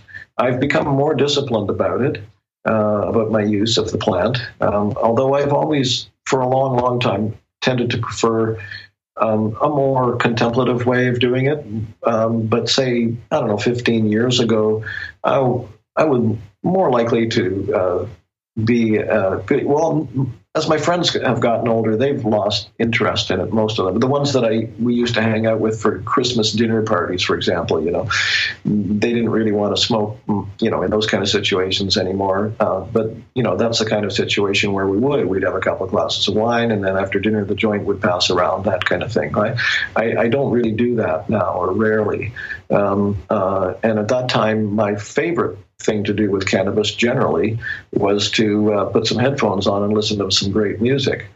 Um, uh, and that's changed over the years. And I'm, I'm, I, oftentimes I'll be sitting in these little sort of, you know, solo ceremonies that I mentioned earlier, and I'll be thinking, oh, you know, this is a beautiful space. I really like the space I'm in right now. Uh, it'd be great to have some music, you know. And then I kind of think, you know what? I don't really need to put anything else in my brain, in my mind. I can just be present here, you know. And uh, so oftentimes I would just let it go. I wouldn't. I wouldn't put any music on, and just sit with it. Um, yeah, but yeah. sometimes you've got to listen to Pink Floyd's Ummagumma. uh, you know? Sometimes yeah, well, it's just got to be done again. Oh, sure. I mean, I no, I'm, I'm not saying I don't. I, I definitely still do uh, do that. And, but I hear uh, you. The sound of silence is becoming more and more appealing in today's world of too many devices. Absolutely, and hopefully that will be understood more and more deeply. And it it, it does get mentioned a lot in the book. I I, I particularly keep talking about that. Um, as I mentioned earlier, it's a challenge for me. It's you know maybe I'm even biased toward silence because of that. You know that it's a challenge. But on the other hand, I just keep coming across that notion everywhere in the in the teachings. You know, in the Buddhist teachings and Native American teachings, it's like reality happens when you get out of your head right? Um, the, the the world unfolds, the divine unfolds when we step out of our our little cell, so to speak. Even if we can do that for a few minutes, uh, remarkable things can happen. Particularly, again, with the uh, amplifying assistance of the plant. That way, it can deepen those moments. In the book, I mentioned that it can sometimes be more challenging to meditate with cannabis than without it because of this stimulating uh, stimulating property. You know that's you know the great ideas thing that one of you mentioned earlier in the 15 minute you know opening air yeah for me yeah. it doesn't it's hard to meditate on other than it is, it is. but but but also um, even if the gap isn't all that long you know, or it can seem like it's not that long uh, that can be very beneficial just to step into that gap even for a short period of time definitely um, actually uh, I, I I tend to want to push the push the, the you know the monkey along, so to speak. Um, so I I think in the book I say that it, it, it can often be beneficial to do the the meditating in the early part of it uh, because that's when it's sharpest and potentially then the deepest. But that's also when it's the most challenging. Dee Dussault, who has a chapter in the book called Ganja Yoga, and is actually mm-hmm. getting very well known for that work now. In fact, she's got a book coming out with HarperOne in the spring uh, on Ganja Yoga. Yeah. Um, She leads Ganja Yoga ceremonies down in the San Francisco Bay Area. And um, she mentions in her chapter that uh, that it, it, might be better to do your meditation later once the once the the edge has softened. You know, mm. so you know it's just a matter of experimenting. Um, I think personally, it's worth challenging the challenge, as it were, uh, uh, of doing of doing your meditating uh, early in the session when things are really sharp. Um, I think there's a potential for going deeper. Now, all this has been premised on the the idea of, of, of taking it through inhalation, either smoking or vaporizing. Uh, as you guys know, I'm sure, when you take it orally, it's a whole different scenario. It can take up to two hours to peak and last for several more hours, and it can go a lot deeper as well. Um, almost everybody who's who's uh, done much oral ingestion of cannabis has some sort of horror story about doing too much, you know. Um, yeah, but again, yeah. that comes to how you challenge that channel that energy, right? So that's actually kind of that's a, a set setting, right? Set and setting, and experience, and courage, and willingness to surrender. Um, uh, all those things come into play just in the same way as they do with the other entheogens. You know, that's what they say about ayahuasca. You're not really going to get anything from ayahuasca unless you uh, totally surrender to it. You know, um, in the Native American church where they use peyote, they they they talk about uh, they say watch out for head traffic. You know, I like that little phrase, head traffic. You know, it's a, an easy thing to remember. Watch out for head traffic, um, and and and basically the same. Just you know, so-called straight meditation. You know, is is um, you're you're wanting to open up a gap in the continual stream of discursive thinking mind that is the uh, ego's primary strategy for creating a, a, wall or a veil between oneself and uh, unconditioned reality. So, um, yes, silence, uh, inner silence, even if you're moving. Um, I mean, the reason they uh, the reason the great traditions like Buddhism teach uh, a simple sit down, shut up, and pay attention meditation is because the less external distraction there is, the greater the chance uh, of experiencing that gap uh, in a simple, uh, pure, kind of clear, clean way. But if you can go for a walk in the woods alone or with somebody that you don't feel you have to get chatting with, and um, just you know, again, shut up, so to speak, and pay attention, uh, that same inner silence can uh, infuse, you know, your being in that kind of circumstance. And again, yoga, as we've been talking about, and maybe even hockey. and podcasting. Uh, you know, brain chemistry is so interesting. You got to wonder you know, if the, the cannabinoid, the endo in, inner cannabinoid system is functioning in a certain particular way with some of these, you know, remarkable athletes, uh, um, uh, you guys are aware that uh, that for a lot of people, um, cannabis seems to stretch out time, slow things down. Yeah, yeah, yeah. So um, I've read descriptions by people like Mario Lemieux, uh, where he says uh, that when he's got the puck I don't know if that happened to him all the time, but I think it happened to him a lot. He said everything slows down, everything starts to go in slow motion. And he has plenty of time to see what's going on and what he needs to do, you know. Whereas to the the observer, it looks it's all happening at lightning speed. And if it were me, because I was a lousy hockey player as a kid, it was even too fast to cope with, basically. But um, it's almost as if there's something going on with those the brains of people like that uh, that they're you know sort of highly cannabinized somehow you know in the endocannabinoid system. Yeah they can like maybe adrenaline switches on something that you know a certain strain of marijuana is turning on in someone else. Mm-hmm. well you know uh, it's been said or speculated that uh, the endocannabinoid receptor system is the most prominent receptor system in our bodies. Uh, there are a lot of ways in which uh, uh, well we even without an, an exocannabinoid, namely cannabis, um, and actually other plants have canna- cannabinoids too, apparently. Um, but even without uh, taking in any cannabis, um, we have this cannabinoid system, which is extensive in the brain and the nervous system and so on, in the organs. Um, and uh, some people have written about how. Uh, different people have different levels of, uh, of cannabinoid action in their bodies just naturally and uh, and that there's some interesting studies on how that affects the way those people function. Yeah, it would be really interesting to see if they were creative, more you know, more creative types, or or good at sports, or like what sort of attributes they have. Yeah, well, I, you know, I'm very excited about where this is all going, and it's not just about cannabis. It's not, you know, there's no dogma here. It's not like, oh, goody, my thing is sort of, you know, you know taking off like a rocket. Um, uh, I think our whole understanding of uh, brain brain chemistry, mind altogether, and um, our relationships to plants, our relationship as a species to plants and planet, but but plants in particular is um, is expanding very very quickly in certain circles these days, and I think we're going to see a lot of exciting work. Uh, lots of people are reading all these really interesting books now. I'm, I'm reading a book uh, called "The Hidden Life of Trees," you know, and um, uh, it's, it's, it's it's written by this German forester who's lived in the forest and managed forests his whole life for 40 years or so, and the, the stuff that's in there about what trees are capable of doing is just astonishing sometimes, you know? Like you could take, he worked with the, the uh, tree called the beech, you know, beech trees.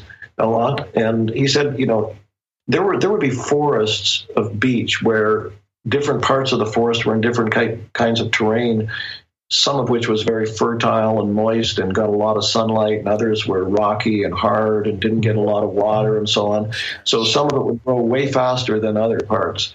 And um, and what happens over time in a beech forest is that uh, the strong ones, the ones that are growing fast, share their nutrients through a, an underground network that's actually mushrooms come into this because the mycelial network helps transport that um, those nutrients when the tree's roots don't go far enough to connect to another tree. Um, but they'll actually be conscious of what's going on way the hell over in this other part of the forest, and they'll share their nutrients with the with the weaker trees, so that over time, what happens is all the beech trees in that forest grow at the same rate. Now, that's an astonishing level of intelligence, and it's in every aspect of nature. So I think that's that area that I'm just kind of, you know, roughly dancing around there is uh, super exciting kind of edge of uh, human understanding. Um, and, and you might even say essential because if we don't get our relationship to the planet straight, you know, relatively quickly, we're fucked anyway. Yeah. Yeah. I was going to say there must be an overall excitement in the community as well for the legalization that's happening in the South. Like now, even, I mean, there's been, there hasn't been a lot of attention paid to it since the last election, but there's definitely way more states. I mean, it's happening pretty quick. It's, it's becoming fairly accepted. It's on the ballot at least. Yeah, it's um, yeah, it's kind of a snowball that's uh, you know accumulating, and it's you know it's going to be very hard for it to be stopped. Uh, unfortunately, the the feds are the laggards in the states at this point, you know. Um, but uh, I, you know, Americans have this wonderful rebellious quality, and and they, their structure has been set up to have strong states' rights. So states have these ways of creating laws that are that can be overridden by the feds, but um, they often get away with it too. You know, hence Colorado, Washington, California, Alaska, and so on.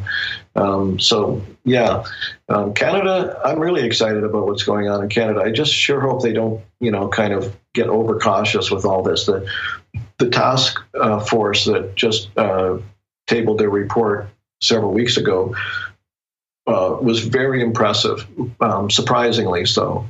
Uh, I heard interviews with some of the major players in the field uh, that have been advocating for cannabis for a long time. People like Dana Larsen and the lawyer Kirk Tousaw, um, even Marc Emery, the bad boy, you know. Um, yeah. Never really has a kind thing to say about any kind of authority. Um, was saying, like the head of this uh, task force is Anne McLellan, and he said, "I never thought I'd agree with Anne McLellan." Um, uh, so if they, I mean, there's a very serious bunch of people. in This task force, you know, they're they're heavy hitters. They're not a bunch of flakes or anything. And um, I'm really hoping the government takes them seriously because if they follow through on on their recommendations, uh, they're pretty good. Um, they're going to encourage smaller players at every level, from the growing to the distribution to the retailing. They're going to. Um, they're saying they're going to uh, allow. They want to allow um, people to grow their own, which to me is a wonderful way to help uh, keep costs down for people and also to help uh, keep it in an environment where um, corporations aren't going to be able to take control of it and squeeze it into sort of monolithic, you know, power hungry Coca Cola, you know, Nestle kind of scenario. Um, uh, um, yeah, they're they're looking at the dispensary model as a good way to distribute. Like that, your question way back at the beginning about pharma, are we going to have a pharmaceutical or pharmacy based kind of system where people know what they're doing? Um, I think there's reason to be hopeful, and I just hope the government doesn't chicken out uh, on doing this in face of you know opposition or sinking poll numbers or um, idiots from Trump's cabinet uh, threatening them or something. Hopefully, Hopefully yeah, that aspect of being able to grow it yourself can can open up the way because I'm that's what I'm hoping to see is it go more the way of the, like the wine market and the artisan market. So it's not just you know three different companies that are making all the pot in Canada, and you know they've got a couple different strains or ways to go, but that's about it. I'm hoping it's like you know Ma and Pa all over the place, and if you know if if if if myself or you know me and a group of friends decide we want to take a crack of it, we can go, you know, go through some loopholes that aren't retarded. You know, be able to go through some easy things that don't cost you too much money, and just try your craft at a little a little grow shop or something. Well, if you want to make like something now, from what I understand in Canada, uh-huh. if you want to make something, you know, whatever, or you pick clovers on the side of the road and you dry them and sell them as a tea, and you say this is clover to make tea with or something. If you say it in a certain way that this will, they have tons of triggers, then you have to either pull it or you have to pay like a million dollars to get it regulated so that you can sell it for each of your products. Like it's a lot of money. So Yeah. weed has got to be that way. Like if they make it to where everyone can grow, like you're saying, it becomes like a wine market, then I don't know. There's it's going to be interesting to watch. We've come a long way. Yes. Well, um, you know, they are saying just to be clear, growing it for yourself. They're not. They're not saying that you know just anyone's going to be able to grow it. Yeah, I understand that totally. Yeah, yeah. Um, no, I think there'll be some fairly rigorous uh, um, legislation in, uh, in place for anyone who's planning on selling it, and and I'm not opposed to that particularly. Although, ironically, in Vancouver, pretty much everything's working fine the way it is. If they just left us alone the way they're leaving us alone now, we're probably gonna we'd probably be fine, you know. Um, but um, there is, you know, like the Globe and Mail did this study a couple of months ago where they tested, I forget whether it's 13 or 17 different samples from, you know, different, um, uh, you know, retail outlets. And they found um, unacceptable levels of mold and other contaminants in a number of them. They found that the claimed percentage of THC was bullshit in a number of them.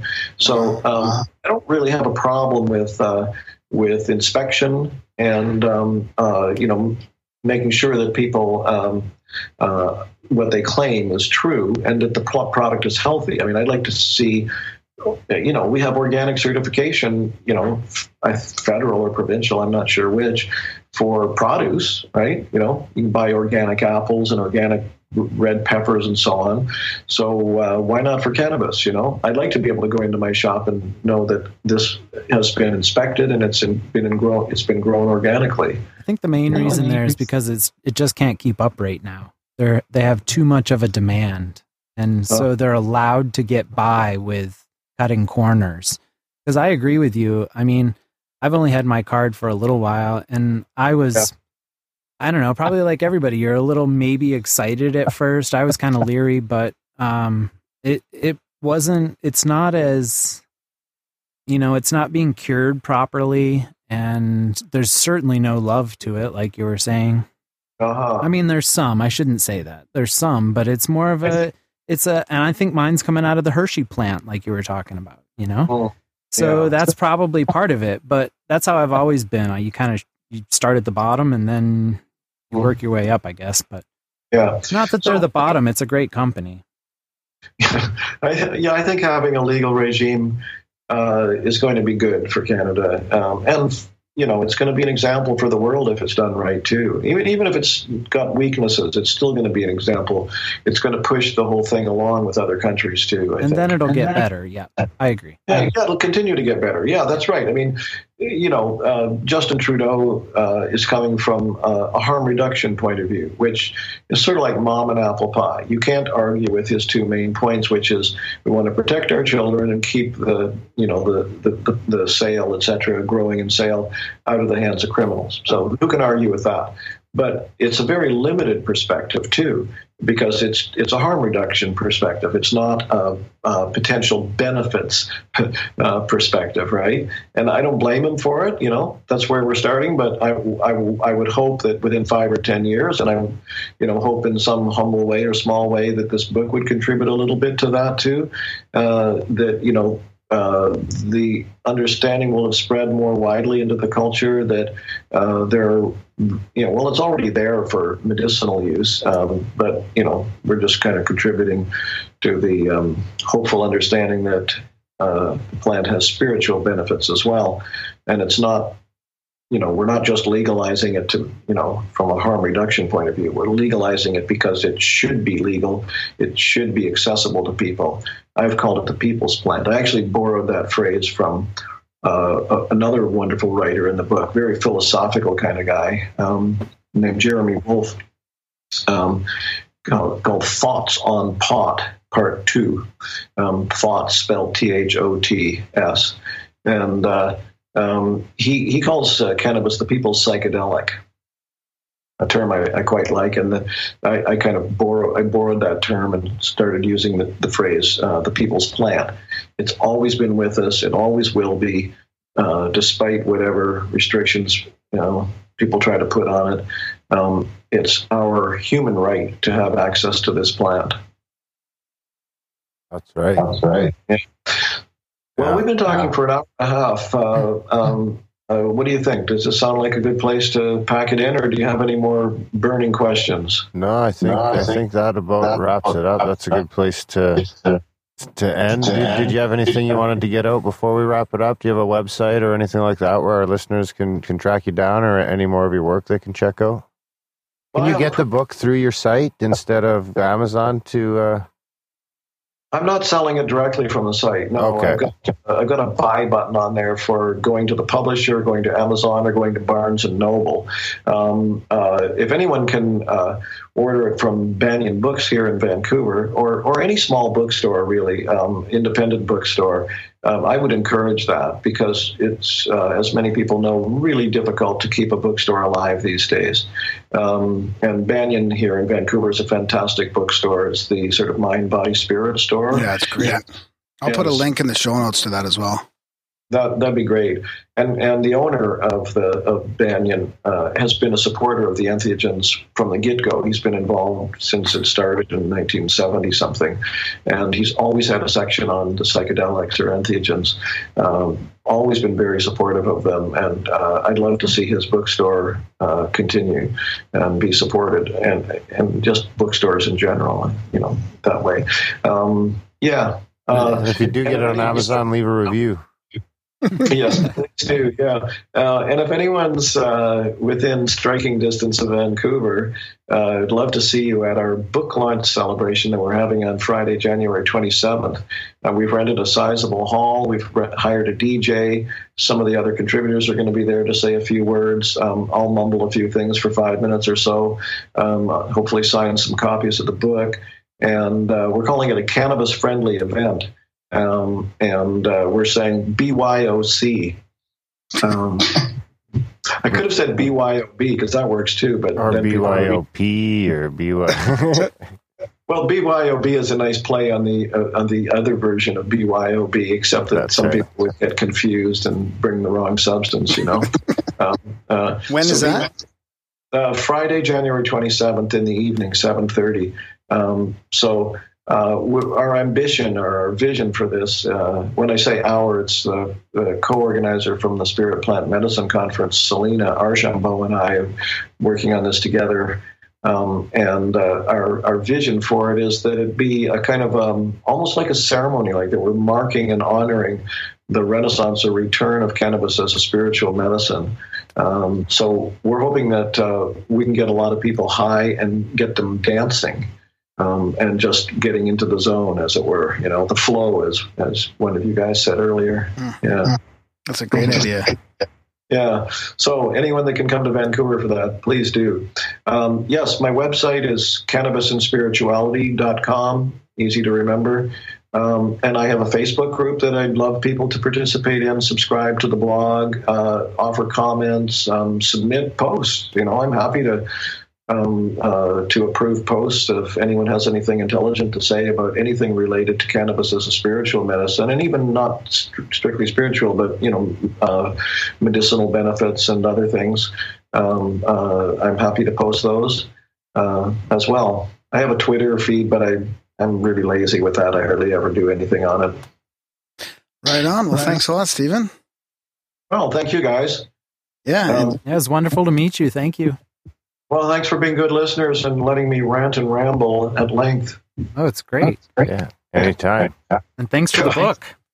Sure. Well, uh, uh, if you if you meet anytime, uh, we can continue this. I, I always forget at least fifty percent of what could have been said usefully. You know, um, so if you want to do it again sometime, just let me know. Absolutely. Yeah. Next time we'll do it in person. If you're ever coming through Calgary, let us know too. Yeah, usually I go over Calgary, not through. The igloo is a safe space. my, my wife used to do the I've forgotten the name of it, the art market or something. It was I think the largest uh, Christmas uh, art show in in uh, in Calgary. Spruce Um, Meadows. what's that? Spruce Meadows. No, it was, it was held downtown at the convention center. Oh. Um, I forget what it was called, art market or something like that. Um, uh, we did that. Uh, I go and help her out. She stopped doing it uh, three or four years ago, but I, I, I, I several times went to Calgary uh, uh, at a nasty time of year in November. Um, when everything was bleak looking and the wind howled down the corridors of the skyscrapers and people were walking through um, uh, covered walkways between streets, you know. Plus 15s. What's that? The plus 15s. What's that? That's what they call those walkways that go over the streets. Yeah, those are awesome. Yeah, they are kind of cool. But, you know, that, the problem is that you need them. That is the problem. Whereas Vancouver, all you need is a raincoat. And an umbrella, yeah. Yeah. Yeah. And whereas, although this year we're having a ridiculously cold winter for here, you know, not enough to get sympathy from sympathy from anywhere else in Canada, but uh, but unusual for here, where we've had snow on the ground in my backyard now for five weeks, and I, I've never seen that in the forty years or so I've lived here. Um, Global warming's a bitch. yeah, it's it, it's nonsense. Ninety-seven percent of scientists agree global warming is true. Mhm. Well, says the guy uh, from Time magazine, I guess. Right? I like to think of it as global weirding or global wild. you know, it's like everything's getting crazier and more extreme climate wise, and I, I think we've hardly begun to see that one yet. Yeah. Um, yeah. Uh, yeah, that's a whole other issue, but it's uh, you know I, I referred to it very briefly earlier on, whereas where uh, regarding that there needs to be a consciousness transformation on this planet that affects a lot of people um, and starts to change the way that we do business, so to speak.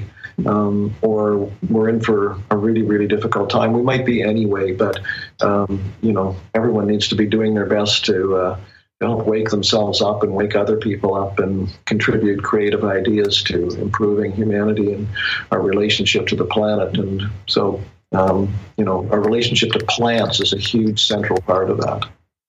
Cannabis in his trees.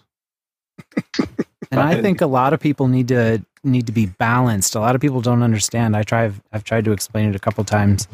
But the awareness, the waking up and the awareness is important, but also the equanimity is important.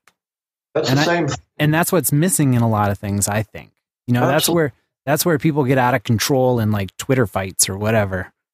Mm-hmm. And and there's just yeah, it's not PC and it's not civility. It's more like just having a balanced mind. slow down, pay attention, relax, open your heart. It's it's uh, really difficult to do on some level, but it's um, a simple concept. Um, well, you know, well said.